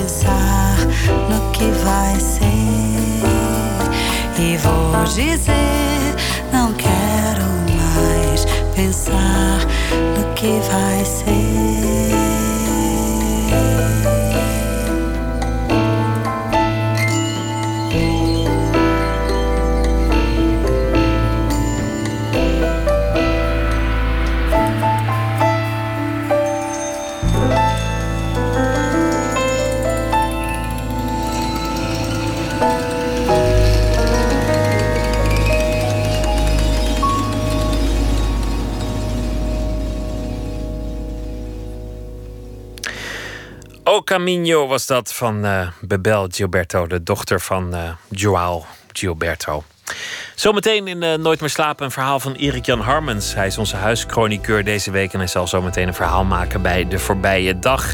Ook aandacht voor de Colombiaanse kunstenaar Fernando Botero. Bekend van zijn reusachtige opgeblazen mensfiguren. Is een tentoonstelling van zijn schilderijen in Rotterdam te zien. En een documentaire uit de reeks Toendra. Met een klassiek dilemma: het grote geld of de ware liefde. Wat te doen? Twitter, het VPRO NMS. We zitten op Facebook en u kunt zich abonneren op onze podcast via iTunes of via de website van de VPRO. Zometeen gaan we verder.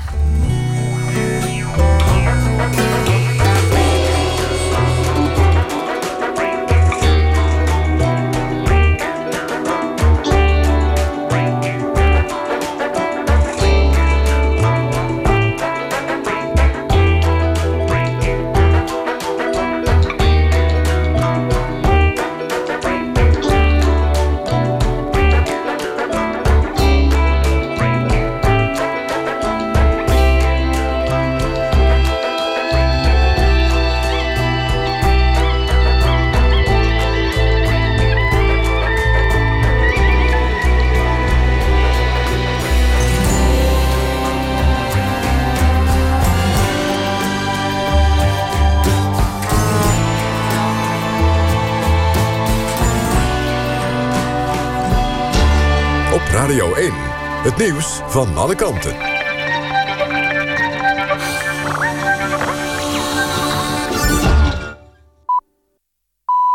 1 uur, Kirsten Klomp met het NOS-journaal.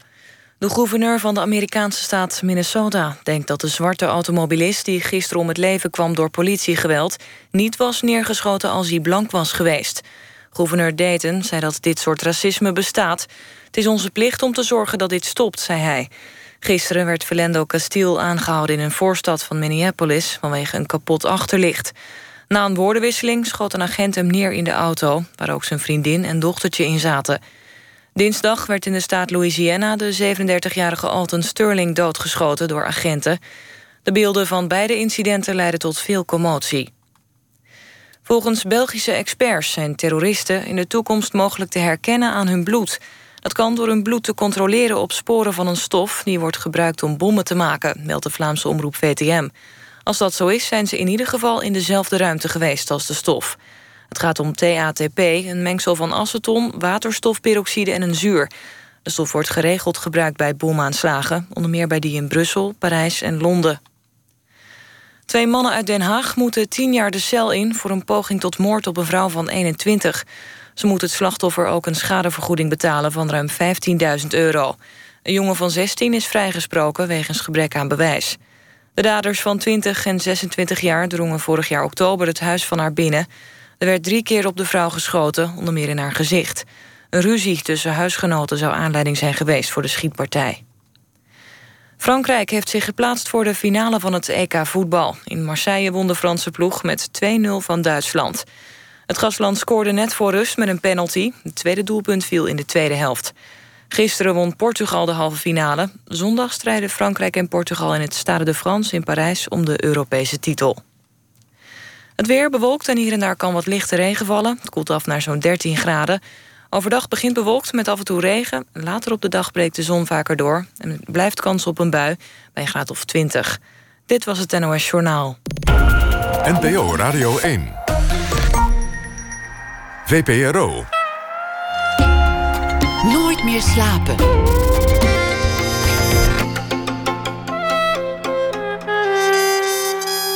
Met Pieter van der Wielen. Erik Jan Harmens is schrijver en dichter. En deze week zal hij elke nacht een verhaal maken bij de voorbije dag. Zijn eh, laatste roman heet Hallo Muur. En eerder dit jaar verscheen een bundel van zijn verzamelde gedichten. Ik noem dit poëzie. Volgende maand verschijnt een bundel die hij heeft gemaakt samen met Ilja Leonard Pfeiffer. Duetten is daarvan de titel. Goeienacht, Erik Jan. Goeienacht, uh, Pieter. Vertel eens over deze dag die achter ons Ehm, ligt. Wat zeg je? De dag achter ons. De, ja, de dag achter ons. Nou, ik heb eigenlijk de hele dag eh, eh, les gegeven en, ehm, aan eh, managers in taal. Dat doe ik zo af en toe. Dus dan geef ik les in verbeelding. En tussendoor heb ik heel veel nieuws kunnen volgen. En kwam ik er toch uiteindelijk op uit om een keer iets te schrijven over het EK voetbal. Nou, dat is wel de mooiste avond die je had kunnen kiezen, toch? Ja, dat dacht ik ook. Dat was de, de interessantste wedstrijd tot nu toe, denk ik. Ja, dat denk ik, ja. Ja. Nou, ga je gang. Er is iets raars met mij aan de hand tijdens dit EK voetbal. Ik wilde de afgelopen weken geen wedstrijd missen.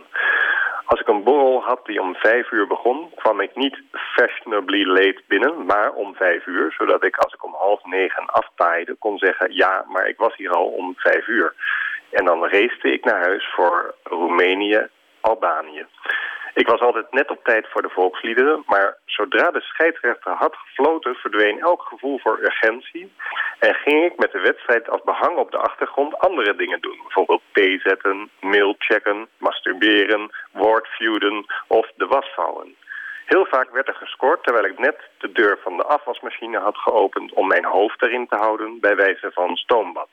Dan rende ik met een dampende kop naar het scherm voor de herhaling, maar dat was toch niet hetzelfde als live.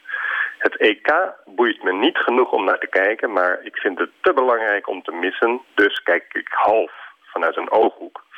Als mijn vader vroeger voetbal keek, moesten we stil zijn.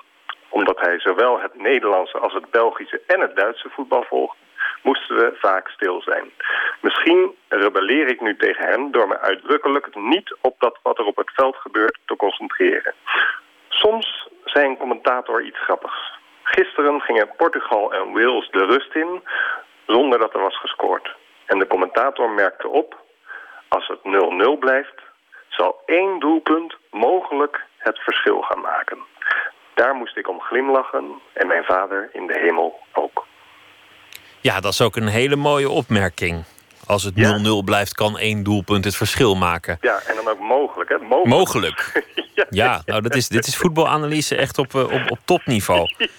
ik, ik moet betrap mezelf erop dat, dat, dat, ineens, dat, dat ik nog steeds raar vind dat al die kleine landen ineens zo'n zo'n rol spelen. Dat dan Wales een eigen team blijkt te hebben. En, en Noord-Ierland ook ineens een voetbalnatie blijkt te zijn. Ja, maar daar spelen volgens mij best wel veel spelers in die ook niet zo heel... Die spelen gewoon veel meer, minder wedstrijden dan de, dan de echte goeie. Dus dat, dat, die hebben als voordeel dat, als voordeel dat ze niet zo goed zijn. dus dan speel je gewoon minder wedstrijden en ben je fitter. Dat is de theorie. Maar wat er een beetje aan mist ook aan het EK is uh, gewoon ruzie op het veld. Er, is heel, er zijn wel kleine irritaties, maar nooit eens een keer echt een vuistslag of zo. Of weet je wel, of een uh, Kopstoot. bijten of zo. er wordt helemaal niet gebeten ook. Ga je nou zeggen dat voetbal te beschaafd is geworden? Vind ik een nou origineel standpunt dat ik word in ieder geval wel echt in beslag genomen door voetbal. Op het moment dat het echt oorlog wordt, dan ga ik dus echt zitten schreeuwen voor het scherm en vloeken en weet ik veel wat. Maar er gebeurt gewoon niet heel veel. Er zijn wel mooie acties en dan, maar dan ben ik meestal dus net even iets anders aan het doen, wat ik net vertelde. Maar ja, het zijn juist die gemeenheden die mij, uh, ja, die mij echt aan het scherm gekluisterd houden. Dus het is, het is schoner, ongetwijfeld, maar uh, ja, ik ga er de was bij houden. En heb je nog goede verwachtingen voor de finale zondag? Um, even kijken, nou, dat, dat, dat is dan Portugal tegen Frankrijk. En dat wint dan Portugal. En dan, maar wordt het een mooie wedstrijd? Maakt mij wat uit wie wint. Nee, maar... wordt, wordt helemaal geen mooie wedstrijd natuurlijk. En PP, de verdediger van Portugal, die gaat dan compleet uit zijn dak en die krijgt dan rood. Nou ja, dat, dat klinkt dan wel weer leuk. Ik denk dat het, dat het net zo spannend wordt als een potje schaken tussen twee 70-plussers op een zondagmiddag. Zoiets vrees ik ook, ja. ja. Erik Jan, dankjewel. Morgen weer een verhaal voor nu. Een hele goede nacht. Ja. North Sea Jazz, dat is uh, komend weekende. En ook de jongere muzikanten, die worden niet overgeslagen. Blijkt ook uit de komst van mensen als James Blake en Gallant. Die laatste is 24. Werkte samen met Suf John Stevens. En heeft één album gemaakt. We gaan luisteren naar Skipping Stones.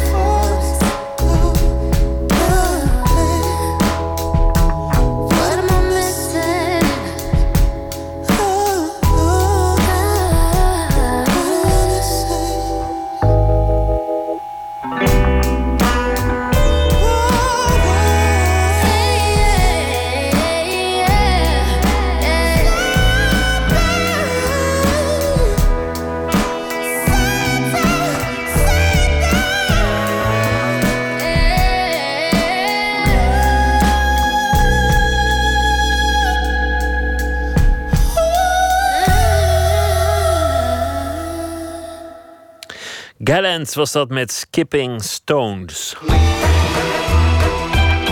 Nooit meer slapen.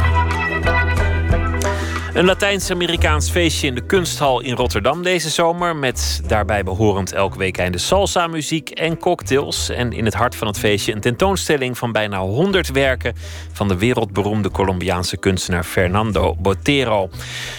Een explosie van kleur, volume en vrolijkheid. Maar er is meer over te vertellen. Verslaggever Eliane Meijer ging naar de opening, sprak met de curator en met bezoekers. En we horen ook Fernando Botero zelf. Muchas gracias, de verdad. In het auditorium van de kunsthal in Rotterdam staat het stampvol mensen. Dat krijg je als je een van de grootste nog levende kunstenaars ter wereld uitnodigt om handtekeningen te zetten. Fernando Botero, 84 jaar. Hij is wel wat gewend, maar zijn arm begint wel wat zwaar te worden, zegt hij. Next time I will print the thing. We'll do a stamp. Volgende keer een stempel, ja. Botero, de Colombiaanse meester van de dikkerts. Zijn stijl is zo herkenbaar dat hij een eigen naam gekregen heeft: Boteromorfisme. Hij maakt gigantische sculpturen van uitgedijde paarden, dikke vrouwen en vogels. En schildert dikke mensen, dikke gitaren, dikke sinaasappels, zelfs dik bestek. Goed voor een zonnig humeur, vinden de fans. Humor, eh, dus eh, gewoon lachen. Leuk en eh, je wordt er vrolijk van. Nou, sowieso dat iedereen dik is, vind ik gewoon grappig. Vind ik grappig ding. Super kleurrijk, heel veel details, heel veel humor. Uh, ik ben zelf ook illustrator. Dus ik vind het echt super gaaf dat ik hem zie in levende lijven.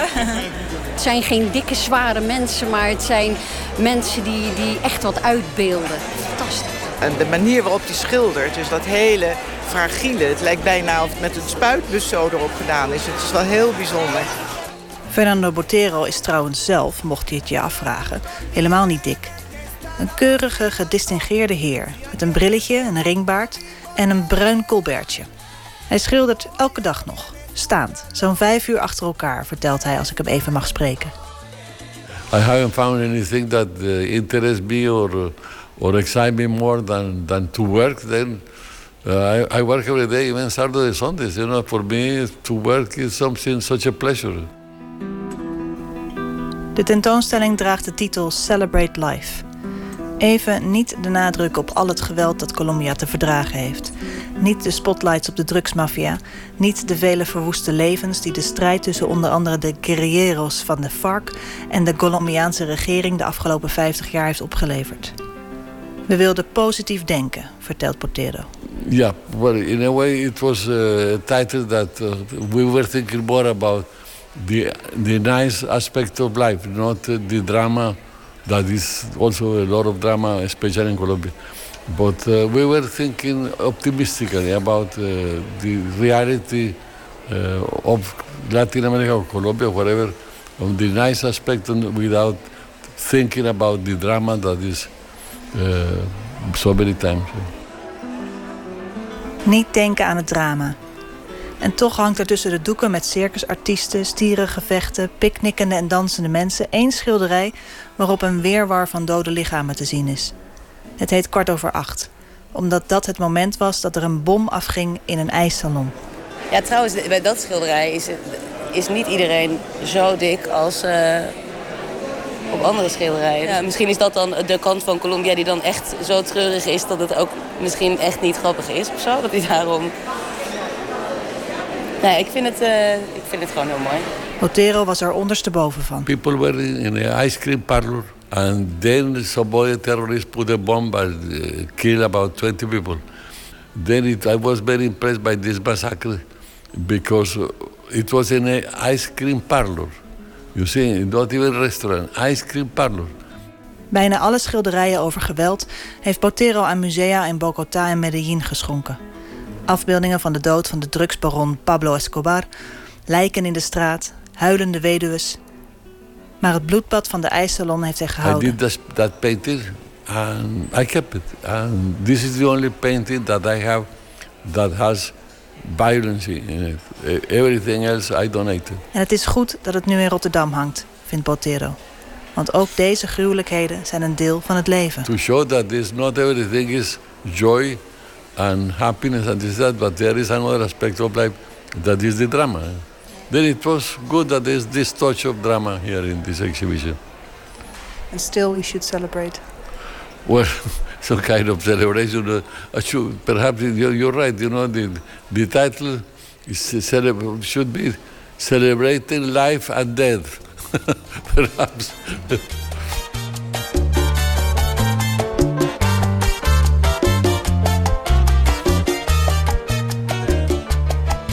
Wie weet valt er deze zomer wel echt iets te vieren in Botero's moederland. Want terwijl wij onszelf bezig hielden met de brexit... werd er aan de andere kant van de wereld een historisch vredesakkoord getekend... tussen de Colombiaanse regering en de FARC. Maar in een halve eeuw is de burgeroorlog onder de huid gekropen van de Colombianen... zegt ook president Santos bij die gelegenheid. Al horror de la guerra. Je hoeft geen bloed en verminkte ledematen te zien... om het verdriet van Colombia en al Botero's werk te ontwaren... zegt curator Annemarie Nicolaas. Eigenlijk zit ehm, de hardheid van het, nou ja, in ieder geval het Colombiaanse leven... zit ook in de werken die op het eerste gezicht heel, ehm, heel vrolijk ogen. We zien hier aan de linkerkant een eh, schilderij van dansende mensen. Een schilderij, is een pastel. Van dansende mensen. Maar als je de, de verbeterde gezichten en de hardheid op de gezichten ziet... dan zie je daar toch ook wel in weerspiegeld... dat het leven daar niet altijd makkelijk en vrolijk is. Dus dat, ja, dat is een diepere laag die in zijn werk zit. En dat, nou ja, met, met twee keer kijken zie je dat en ontdek je dat. En dat maakt het heel spannend. De gezichten in Botero's werk zijn uitdrukkingsloos. Botero vertelt dat hij geen afleiding wil voor de kijker. Geen invulling van alle emoties die het schilderij zou kunnen opwekken bij de kijker. Yeah, the emotion is well, you, you, you cannot express the, what they are feeling. You present kind of the situation, and then the situation produces an impact in the, uh, the spectator. This is important. uh, important, no expression. You present the fact, and then this, the, the feeling should be in the spectator, not in the, in the painting itself. Moet je hem kennen om te weten dat er zo'n dubbele laag in zit?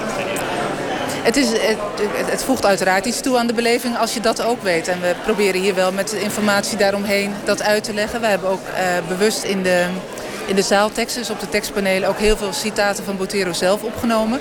Om hem toch in die zin een stem te geven en te vertellen wat, wat hij daar daadwerkelijk mee bedoelt. Dus eerst, eerst het kijken en dan het lezen en de achtergrondinformatie versterkt wel de ervaring. En ik zie op mijn genoeg ook dat veel mensen ook de informatie wel lezen en, eh, en dat graag willen weten. En dan nog een keer gaan kijken van hé, daar, eh, er zit meer, eh, meer achter. Ja, en wie weet, Botero zelf zal waarschijnlijk die vreugde het allerbelangrijkst vinden. Dat mensen er blij van worden. Ja, ja dat klopt. Ja, en dat, eh, dat is natuurlijk een eerste hele mooie ingang. En dat, dat verleidt je ook om naar de werken te kijken. En dan met goed kijken en nog een keer kijken en het achterliggende verhaal weten. Dan is er nog veel meer te zien. En ja, dan stap je natuurlijk in een wereld die de jouwe niet is. En eh, dat is toch een van de grote attracties bijna van deze kunst. De vele aanwezige Latino-Nederlanders kennen die wereld al. Voor mij is het bekend materiaal. En ik ben zo blij dat hij de kans heeft om dit te tonen hier in Nederland. Voor onze ogen. Vindt u dat we ervan moeten leren of, of is het vooral vermaak? Wat is het? Het is vermaak, het is leren, het is een beetje meer kennis van, van, van ons continent. Hè? Dat wij begrijpen waarom de mensen zo zijn en waarom ze het doen. Ja, ik, ik, ik begeleid haar. Ik, ik, ik ken hem wel, maar eh, niet zoals Maria dat eh, beleeft en meemaakt. En wat, wat ziet zie u dan? De, vrolijkheid van hè, dat de, de Colombiaan echt op de hak en de tak genomen wordt. Het wordt allemaal uitvergroot. Er zitten hele leuke dingen in, ja. ja. Ik, zie de, ik zie het leuke er ook wel van in. Ik kan erom lachen. Maria minder. Ja. Iedereen draagt zijn kruis van binnen. Maar van buitenuit is het plezier, is het vrolijkheid. Ja, ik eh, ben daar geboren. En eh, ik ben naar Nederland toe geadopteerd, zeg maar. En eh, ja, nou ja, dus ik heb wel eh, een link met Colombia, ja. Voor jou, want je bent natuurlijk in Nederland opgegroeid, maar ehm, als, je, als je naar de essentie van Colombia kijkt, kijk je dan naar Botero of is dat toch anders? Eh, ja, dat is heel erg moeilijk. Botero kan ik wel vertellen dat hij wel uitmaakt van een, eh, een aantal cultuurbepalers daar op het gebied van kunst en cultuur.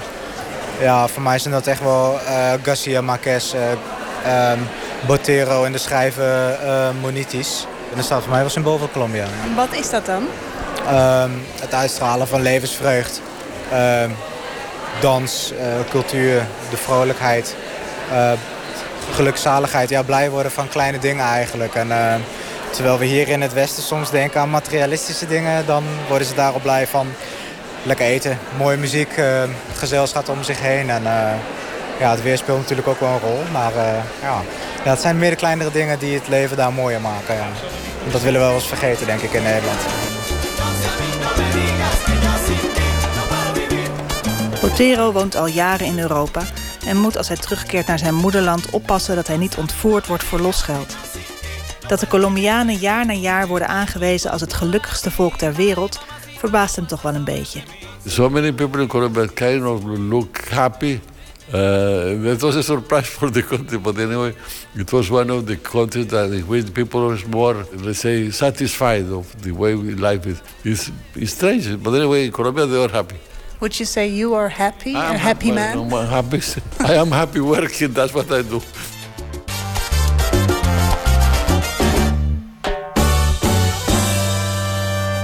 De wereldberoemde kunstenaar Fernando Botero, 84 jaar oud. We kunnen aannemen dat hij als een gelukkige Colombiaan door zal schilderen tot zijn laatste snik. Een reportage van Eliane Meijer over de tentoonstelling Celebrate Life.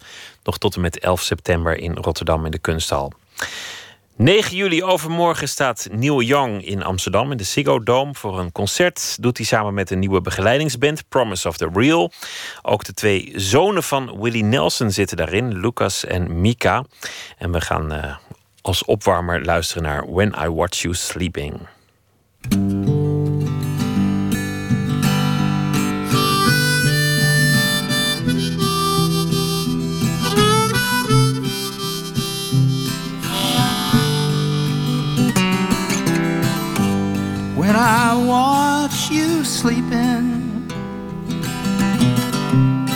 There's nothing that you hide. When I smell you breathing, there's a sweetness from inside. And when I feel you stirring, and the day is about to break. Outside wings are whirring, and the sky's there to take. I wonder how I got so close to you and see the chances that you take without thinking I'm going there too. These are the promises you make. When your eyes are blinded by love and the history of fate.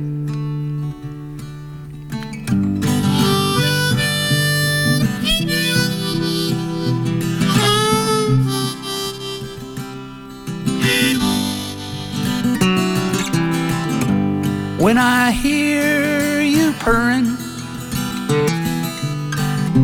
like a kitten and a lion, and I feel your softness, how you got it without trying.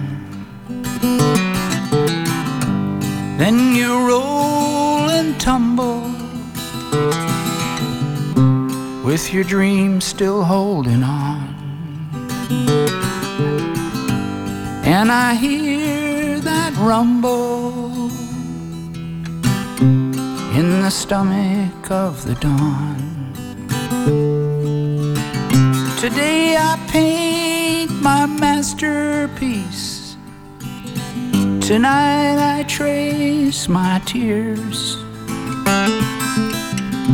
Thinking through the road I took to you and where I stumbled through the years.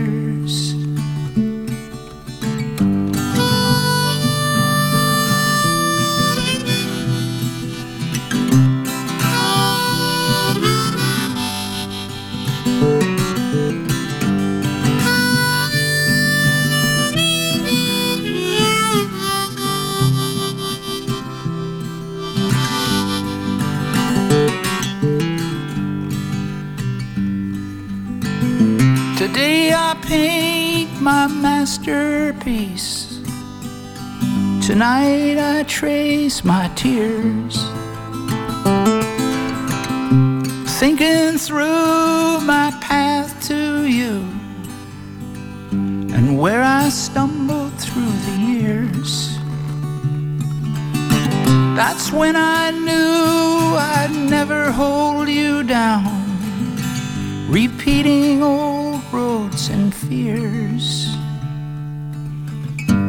Now the crows are calling, and the blackbirds sing in my ear. You got one eye open, and I'm smiling through my tears but you'll never see them. They're inside with my fears. In a place that's fading away and taking on new years.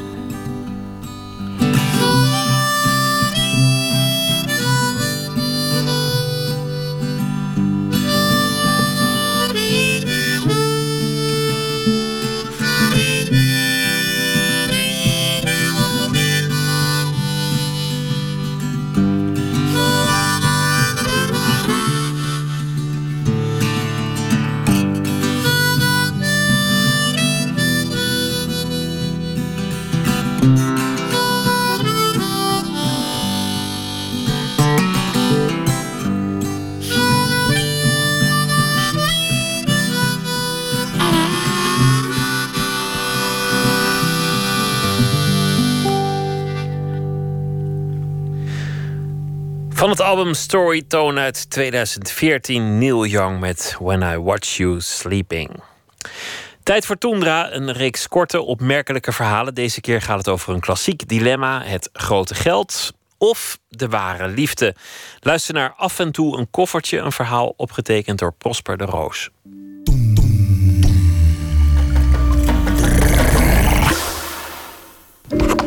Ik hoef ook niet extra hard te praten of zo. Zoals je normaal praat. Oké.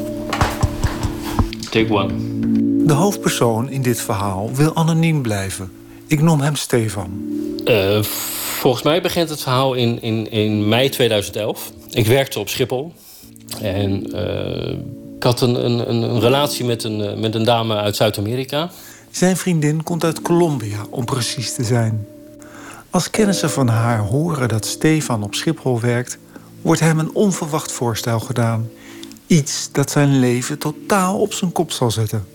Dat vond plaats in een, een restaurant in Amsterdam. En eh, dat restaurant bleek dus een, een geheime kamer te hebben. Hè, dat is echt iets wat, ja, wat je eigenlijk alleen maar kent uit films. Dat er dan een wand open gaat en dat je dus daar eh, achter dus, eh, plaats kan nemen. Ja, dat, dat, dat is iets wat, wat, wat ik natuurlijk normaal eh, of nooit had meegemaakt. Wat vroegen ze aan je? Eh, nou ja, eigenlijk of het voor mij mogelijk was om, om, om drugs in ontvangst te nemen. Door de douane heen te, ehm, naar buiten te nemen. En dan te overhandigen aan degene die het eh, moest hebben. En daar zou ik dan voor, eh, rijkelijk voor betaald worden. Om wat voor drugs ging het? Cocaïne. Hoe- hoeveel geld zou je ervoor krijgen? Het lag tussen de 60.000 en 70.000 euro.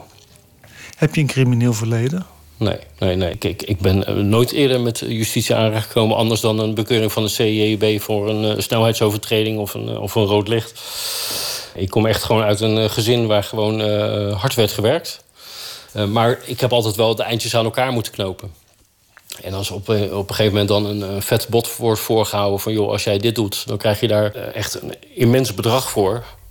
Ja, dan... ik, ik, ik was daar op dat moment gevoelig voor. Van de ene op de andere dag wordt Stefan van een burger zonder strafblad werknemer in de internationale drugshandel. For security reasons, keep a close watch on your personal belongings. Ja, goed, de eerste keer dat ik dus uitbetaald kreeg... eh, ja, dan weet je niet wat je ziet. Hè? Hij kwam met, met een sporttas kwam die, eh, kwam die bij me langs. En eh, ik ging naar boven, naar de, naar de slaapkamer... en ik deed die tas open. En eh, ja, dan zie je daar gewoon één, één, één, één grote stapel eh, bankbiljetten. En dan heb je echt zoiets van... eh WTF? Ja, wat, wat, wat, eh, wat gebeurt er? Er ligt meer geld dan Stefan normaal in één jaar verdient. Van dat geld wat ik dus van de eerste keer kreeg... ehm, toen had ik een, een, een flinke stapel meegenomen. En toen dacht ik van nou, nu ga ik me helemaal uitleven in, in de stad. En ik, ik, ik ga alles kopen waarvan ik denk van dat ik het leuk vind. En ik ben de stad ingegaan. En uiteindelijk ben ik met niks teruggekomen. Om, omdat op, op een of andere manier voelde het toch niet, niet oké, zeg maar. Maar dit gevoel verandert. Langzaam wendt hij aan het smokkelen in de stapels geld.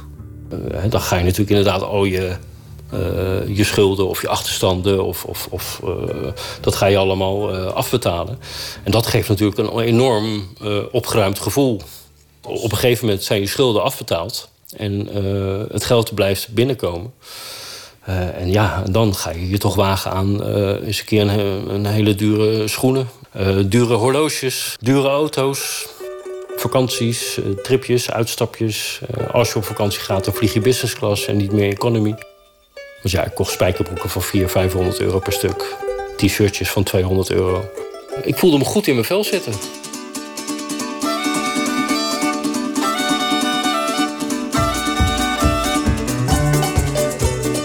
Jarenlang loodst Stefan koffers met drugs door de douane. De zaken gaan goed. Met zijn Colombiaanse vriendin maakt Stefan plannen om naar Colombia te verhuizen. Ja, het is altijd lekker weer. En eh, we gingen daar ook allemaal leuke dingen doen. Dus ik had zoiets van, eh, dat, dat, dat, moet, eh, dat moet wel lukken daar. Maar in Colombia ziet Stefan ook een andere kant van de drugshandel.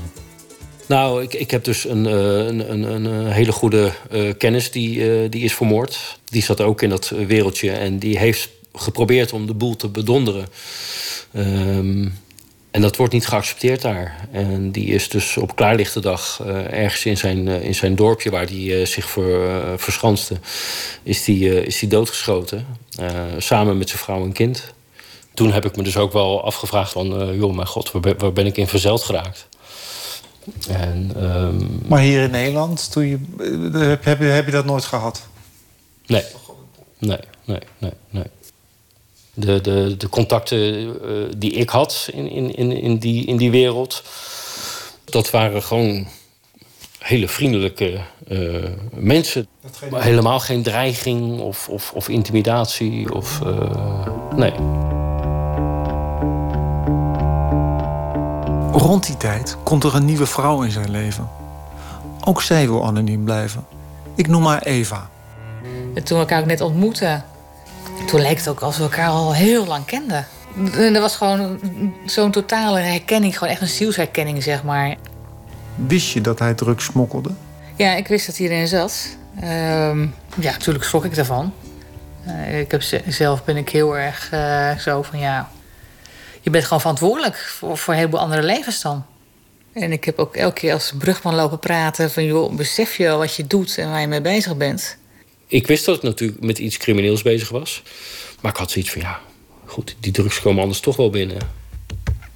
Totdat je mij op je pad krijgt. Maar Ja, nee, precies. Om aan een serieuze relatie te beginnen stelt Eva één voorwaarde. Eh, mijn harde eis was eh, om, eh, als we een relatie echt zouden hebben met elkaar, dan was mijn harde eis dat hij er niks meer mee te maken zou hebben. Stefan wordt voor de keus gesteld. Liefde of geld? Nou ja, de keuze die, die ik maakte was van dat ik eh, eh, zou gaan stoppen. Eh, dat ik nog wel inderdaad één transport zou doen. En ja, die keer zou zijn laatste keer zijn. Maar ja, dat liep dus inderdaad helemaal anders. Bij deze allerlaatste keer wordt Stefan op Schiphol opgepakt en in de boeien geslagen. Wat waren jouw eerste gedachten toen je was gepakt? Oh. Nou, dat is niet in één woord te bevatten. Dat, dat gaat van alles door je hoofd. Ja.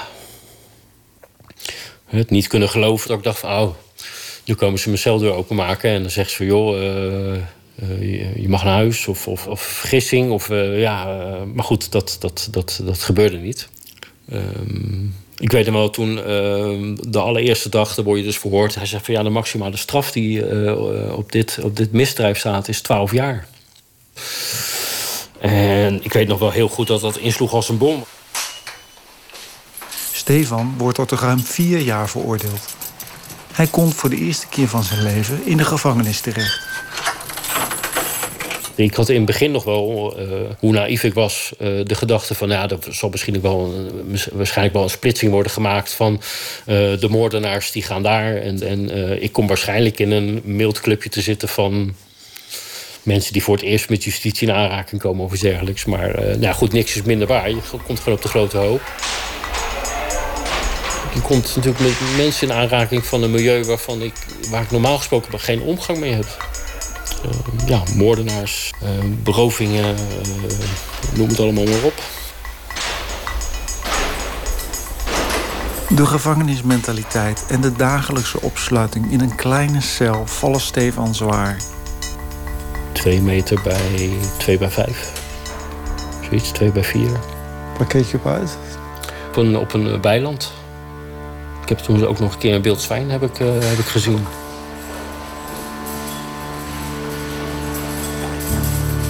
Het, eh, het ritselen van de sleutels van bewaarders. Op het moment dat de deuren open gaan. Dat, dat zijn momenten waar je naartoe leeft.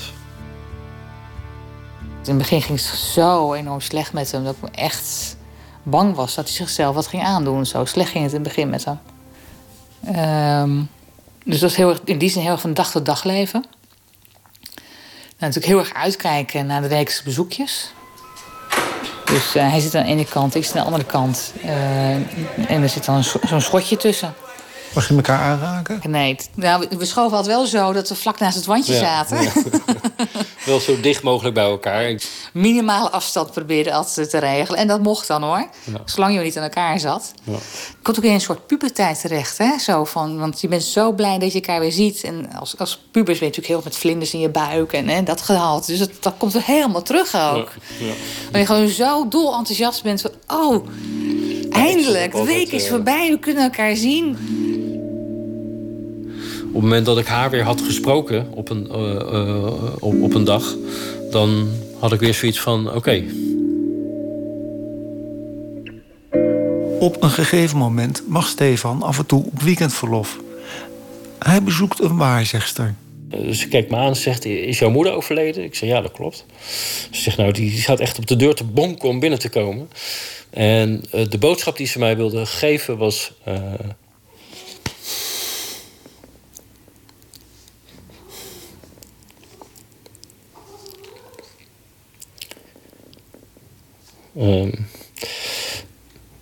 dat ze haar excuses wilde maken dat ze er niet voor me kon zijn. Even een slokje thee.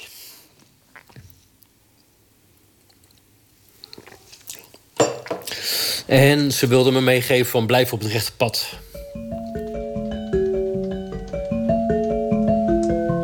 Na twee jaar komt Stefan vervroegd vrij. Hij is veranderd. Ik ben gewoon eigenlijk heel erg op zoek gegaan naar mezelf. De status die ik mezelf toe-eigende doordat ik een duur horloge had... en mooie kleren en een dure auto. En eh, dat juk heb ik niet meer. De dure klokjes en dergelijke, die, eh, die zijn weggedaan. Wat heb je ermee gedaan? Nou, die zijn verkocht. Ja. ja, we hebben ze ook weer niet weggegeven. Dat vonden we...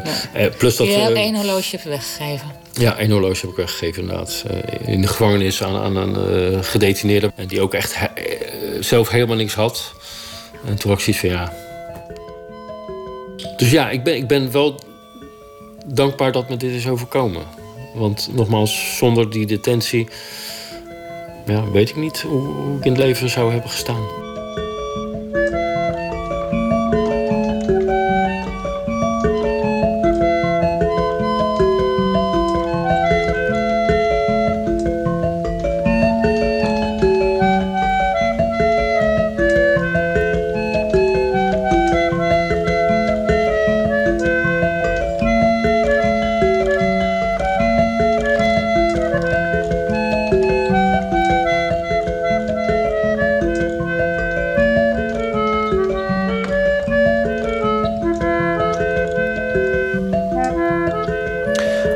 Af en toe een koffertje, een verhaal gemaakt door Prosper de Roos. Techniek Alfred Koster.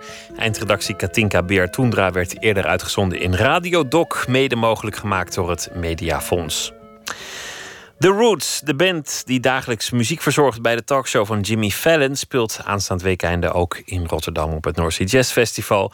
Hier zijn ze samen met R&B-zanger Raheem Phone in een nummer uit 2014, Tomorrow.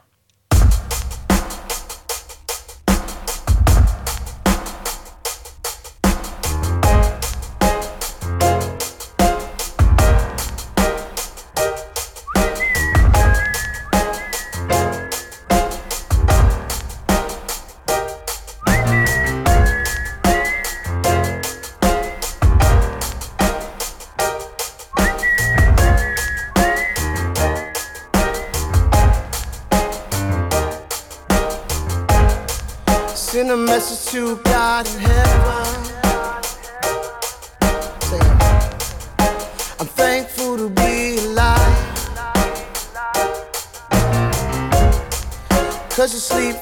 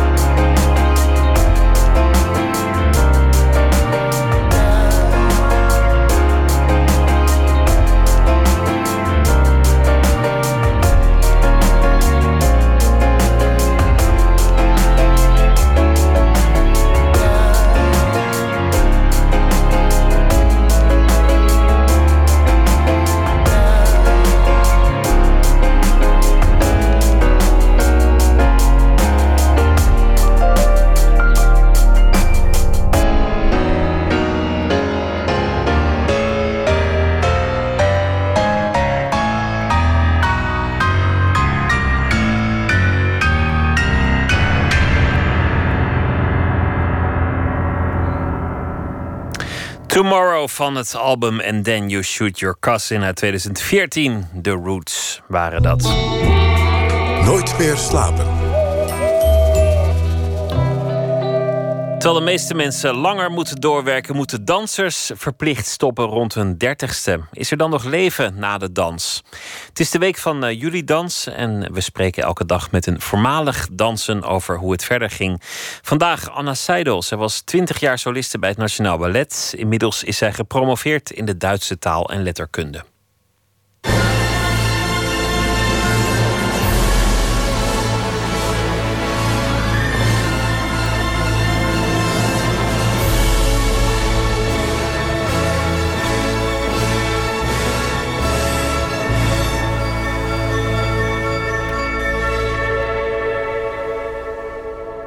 Als ik stopte met dansen, heb ik wel een gevoel gehad dat een soort corset kwam af. Ik was heel dedicated, dus ik was ook elke vrije dag in de studio. Het bestond eigenlijk geen vrije tijd. Ook als we op tournee waren, ik heb nooit een stad gezien. Ik ken alleen maar de theaters van binnen.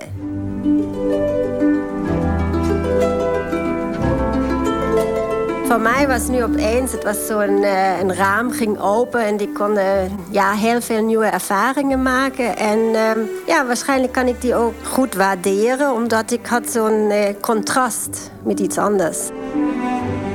Het verhaal van Anna Seidel is het klassieke verhaal van een meisje dat vanaf piepjonge leeftijd dag in dag uit oefent om de beste ballerina te worden. Na haar opleiding in Duitsland wordt ze aangenomen bij het Nationaal Ballet in Nederland. Al die tijd denkt ze niet aan stoppen.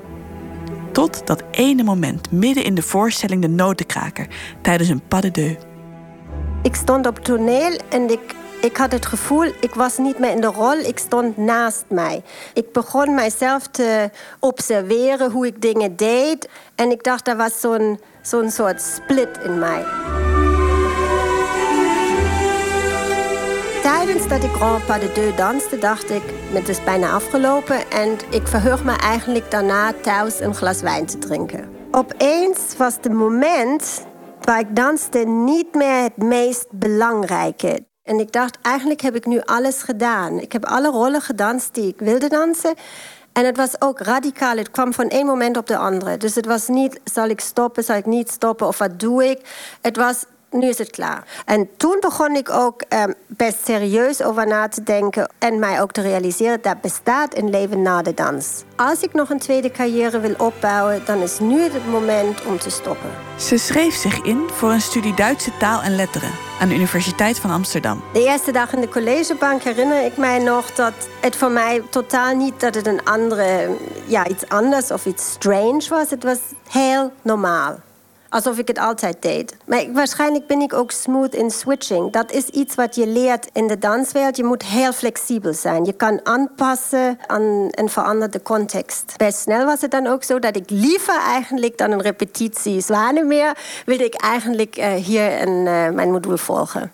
Ik denk met studeren, dat is eigenlijk iets wat je wat je doet. Je kan jezelf ook altijd bezighouden. Het, het stopt nooit. Een proces van, weet je, dansen stopt op een bepaald moment. Hier, ik kan altijd een boek lezen, ik kan altijd iets nieuws leren. Ik ben in, in die zin meer autonoom. Inmiddels is ze gepromoveerd en geniet ze van het nieuwe leven aan de universiteit. Al valt het stilzitten haar soms wel zwaar. Dus als het een heel intensieve werkproces is, moet ik soms een pauze nemen. Dus dan strek en rek ik mij eerst. Soms zet ik ook een beetje muziek aan. En uh, soms sta ik dan ook op mijn hoofd. Dus uh, ik, heb het gevoel echt dat ik te veel bloed in mijn voeten heb. En uh, ik moet gewoon een beetje ja, bloed en energie verdelen over mijn lichaam. Ja, soms als mensen naar binnen komen, ik zeg nou, lijkt misschien raar, maar het is heel normaal. Op dit moment doet ze wetenschappelijk onderzoek naar de meerwaarde van oudere dansers. Dans en ouderdom is natuurlijk een um, best interessant uh, onderwerp. Geen andere kunstvorm is zo brutaal gaat om met, met ouderdom. Weet je, dus een, een, een schrijver, een muzikus, iedereen kan doorgaan. Maar een danser word je met 38, 40 word je uitselecteerd. Kijk, veel choreografen heb ik gevraagd, ook vrienden van mij... waarom werk je niet met oudere dansers? En ik heb één antwoord gekregen die eh, zei, maar Anna, they can't do my stuff. En dat is gewoon, ja, het is, eh, sommige choreografen, de, de, bouwen hun choreografie gewoon op, op kracht, op energie, eh, ja, op andere esthetische waarden dan wat misschien een oudere danser kan bieden. Ik denk, die oudere danser, de sterkte is in, de, in dat wat hij doet als hij niet beweegt. Betekent dat dat je zelf ook weer je spitsen aan zal trekken binnenkort? Oh, soms als ik muziek hoor, dan ehm, heb ik wel zo, zeg je dat, een kriebel of zo. Maar als ik mij dan voorstel, nou dan moet ik weer elke dan moet ik weer in shape komen, moet ik elke dag weer repeteren, moet ik elke dag weer eh, trainen. Nee, voor de korte momenten waar je denkt, oh, maar dat kan ik dan ook in mijn woonkamer doen. Ballerina, voormalig ballerina Anna Seidel in de serie Is er leven na de dans, gemaakt door Adinda Akkermans. Niet zo, lang verschenen, niet zo lang geleden verscheen er een box met allemaal nummers van The Grateful Dead, uitgevoerd door anderen. Day of the Dead heet hij. Binnenkort verschijnt hij ook op vinyl, een verzameling met uh, de crème de la crème van de hedendaagse muziek en nummers van de legendarische band Grateful Dead.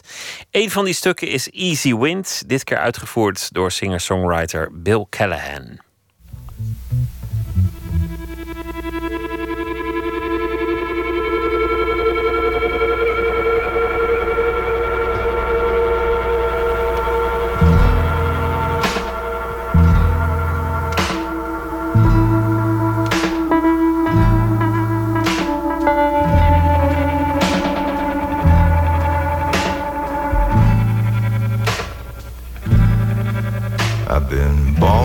Shiny black steel jackhammer, been chipping up rock for the great highway.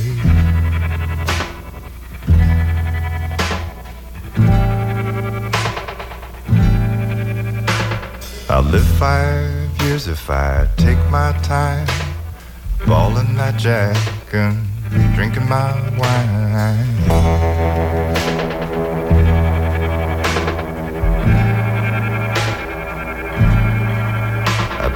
Been chipping them rocks from dawn till doom while my rider hits my bottle in the other room.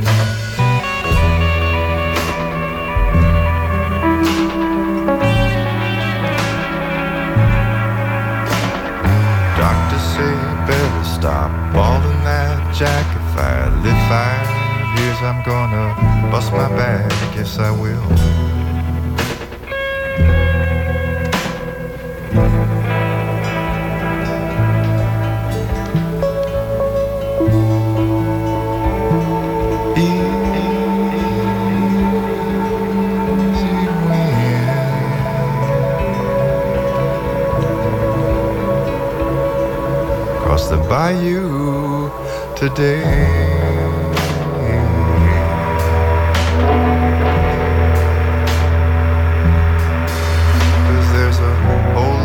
Of women, mama, out in red on the street today.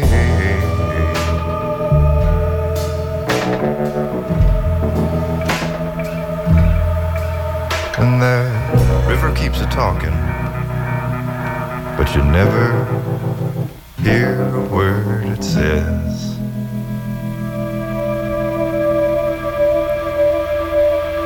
Gotta find a woman, be good to me. Won't hide my liquor, try to serve me tea.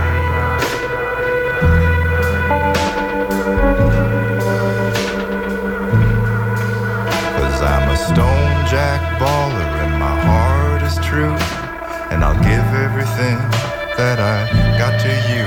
Yes, I will.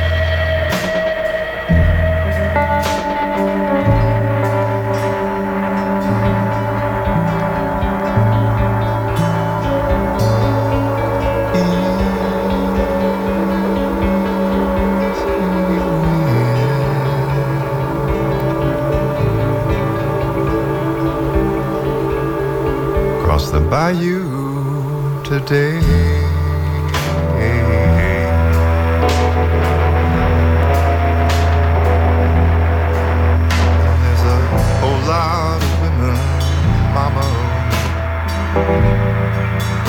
Red read on the street today.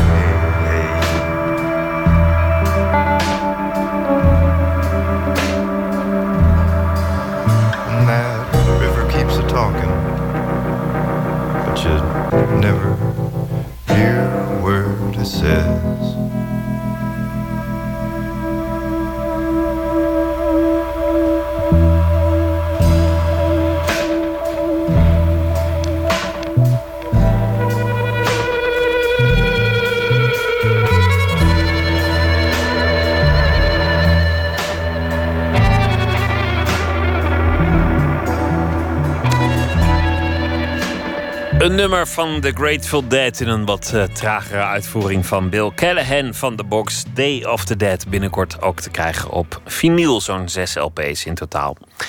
Aan het eind van de uitzending uh, poëzie, uitgekozen en voorgedragen door Anne van Amstel, dichteres en gezondheidszorgpsychologe. Mooi woord voor Scrabble trouwens, gezondheidszorgpsychologe, dubbele woordwaarde. En uh, haar laatste bundel verscheen dit jaar, heeft de titel Geef me nu ik wil. En ze heeft gekozen voor een uh, gedicht van Edna St. Vincent. Millet.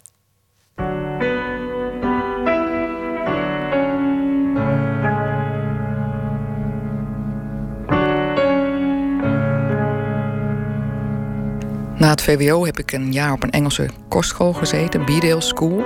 En verreweg het mooiste gebouw op het terrein was de Memorial Library. Een arts and crafts bibliotheek, hele mooie houten balken en een verrukkelijke geur van was. In die bibliotheek vond ik een dichtbundel van Edna St. Vincent Millay. En uit die bundel wil ik graag voor jullie sonnet 43 voordragen. De bundel heet Vanity Fair en werd gepubliceerd in 1920. Dit is een eigen vertaling. Maar lees vooral ook het origineel. Welke lippen mijn lippen hebben gekust, waar en waarom ben ik vergeten. En welke armen tot de morgen onder mijn hoofd hebben gelegen. Maar de regen is vol geesten vannacht, die kloppen en zuchten tegen het glas, gebrand op antwoord. En aan mijn hart vreet nu een stille pijn om uitgewiste kerels die om middernacht niet langer bij mij komen met een kreet. Zo staat in de winter de eenzame boom te staan, zonder te weten welke vogels zijn gevlogen. Wel weet hij zijn takken stiller dan voorheen. Ik kan niet zeggen welke liefjes zijn gekomen en gegaan. Ik weet alleen dat de zomer in mij zong, even maar, voor hij voorgoed verdween. Een gedicht van de Amerikaanse dichteres Edna St. Vincent Millay, gelezen door Anne van Amstel. Morgen in Nooit meer slapen komt cellist en componist Ernst Reiziger op bezoek. Eind jaren 60 begon hij te improviseren, ontwikkelde zijn eigen speelstijl. Vanaf die tijd trad hij op met verschillende ensembles, zowel moderne klassieke muziek als geïmproviseerde jazz. En veel van zijn samenwerkingsverbanden ontstijgen alle genres. Het trio Reiziger Franje Silla, dat twee albums heeft gemaakt en muziek schreef voor films, onder meer van de Duitse cineast Werner Herzog, treedt komend weekend op op het North Sea Jazz Festival. Esther Naomi Perquin gaat morgen met hem in gesprek. Wens ik u een hele goede nacht. Veel plezier met de Nachtzuster zometeen op NPO Radio 1. En ik hoop dat u morgen weer luistert. Goeienacht.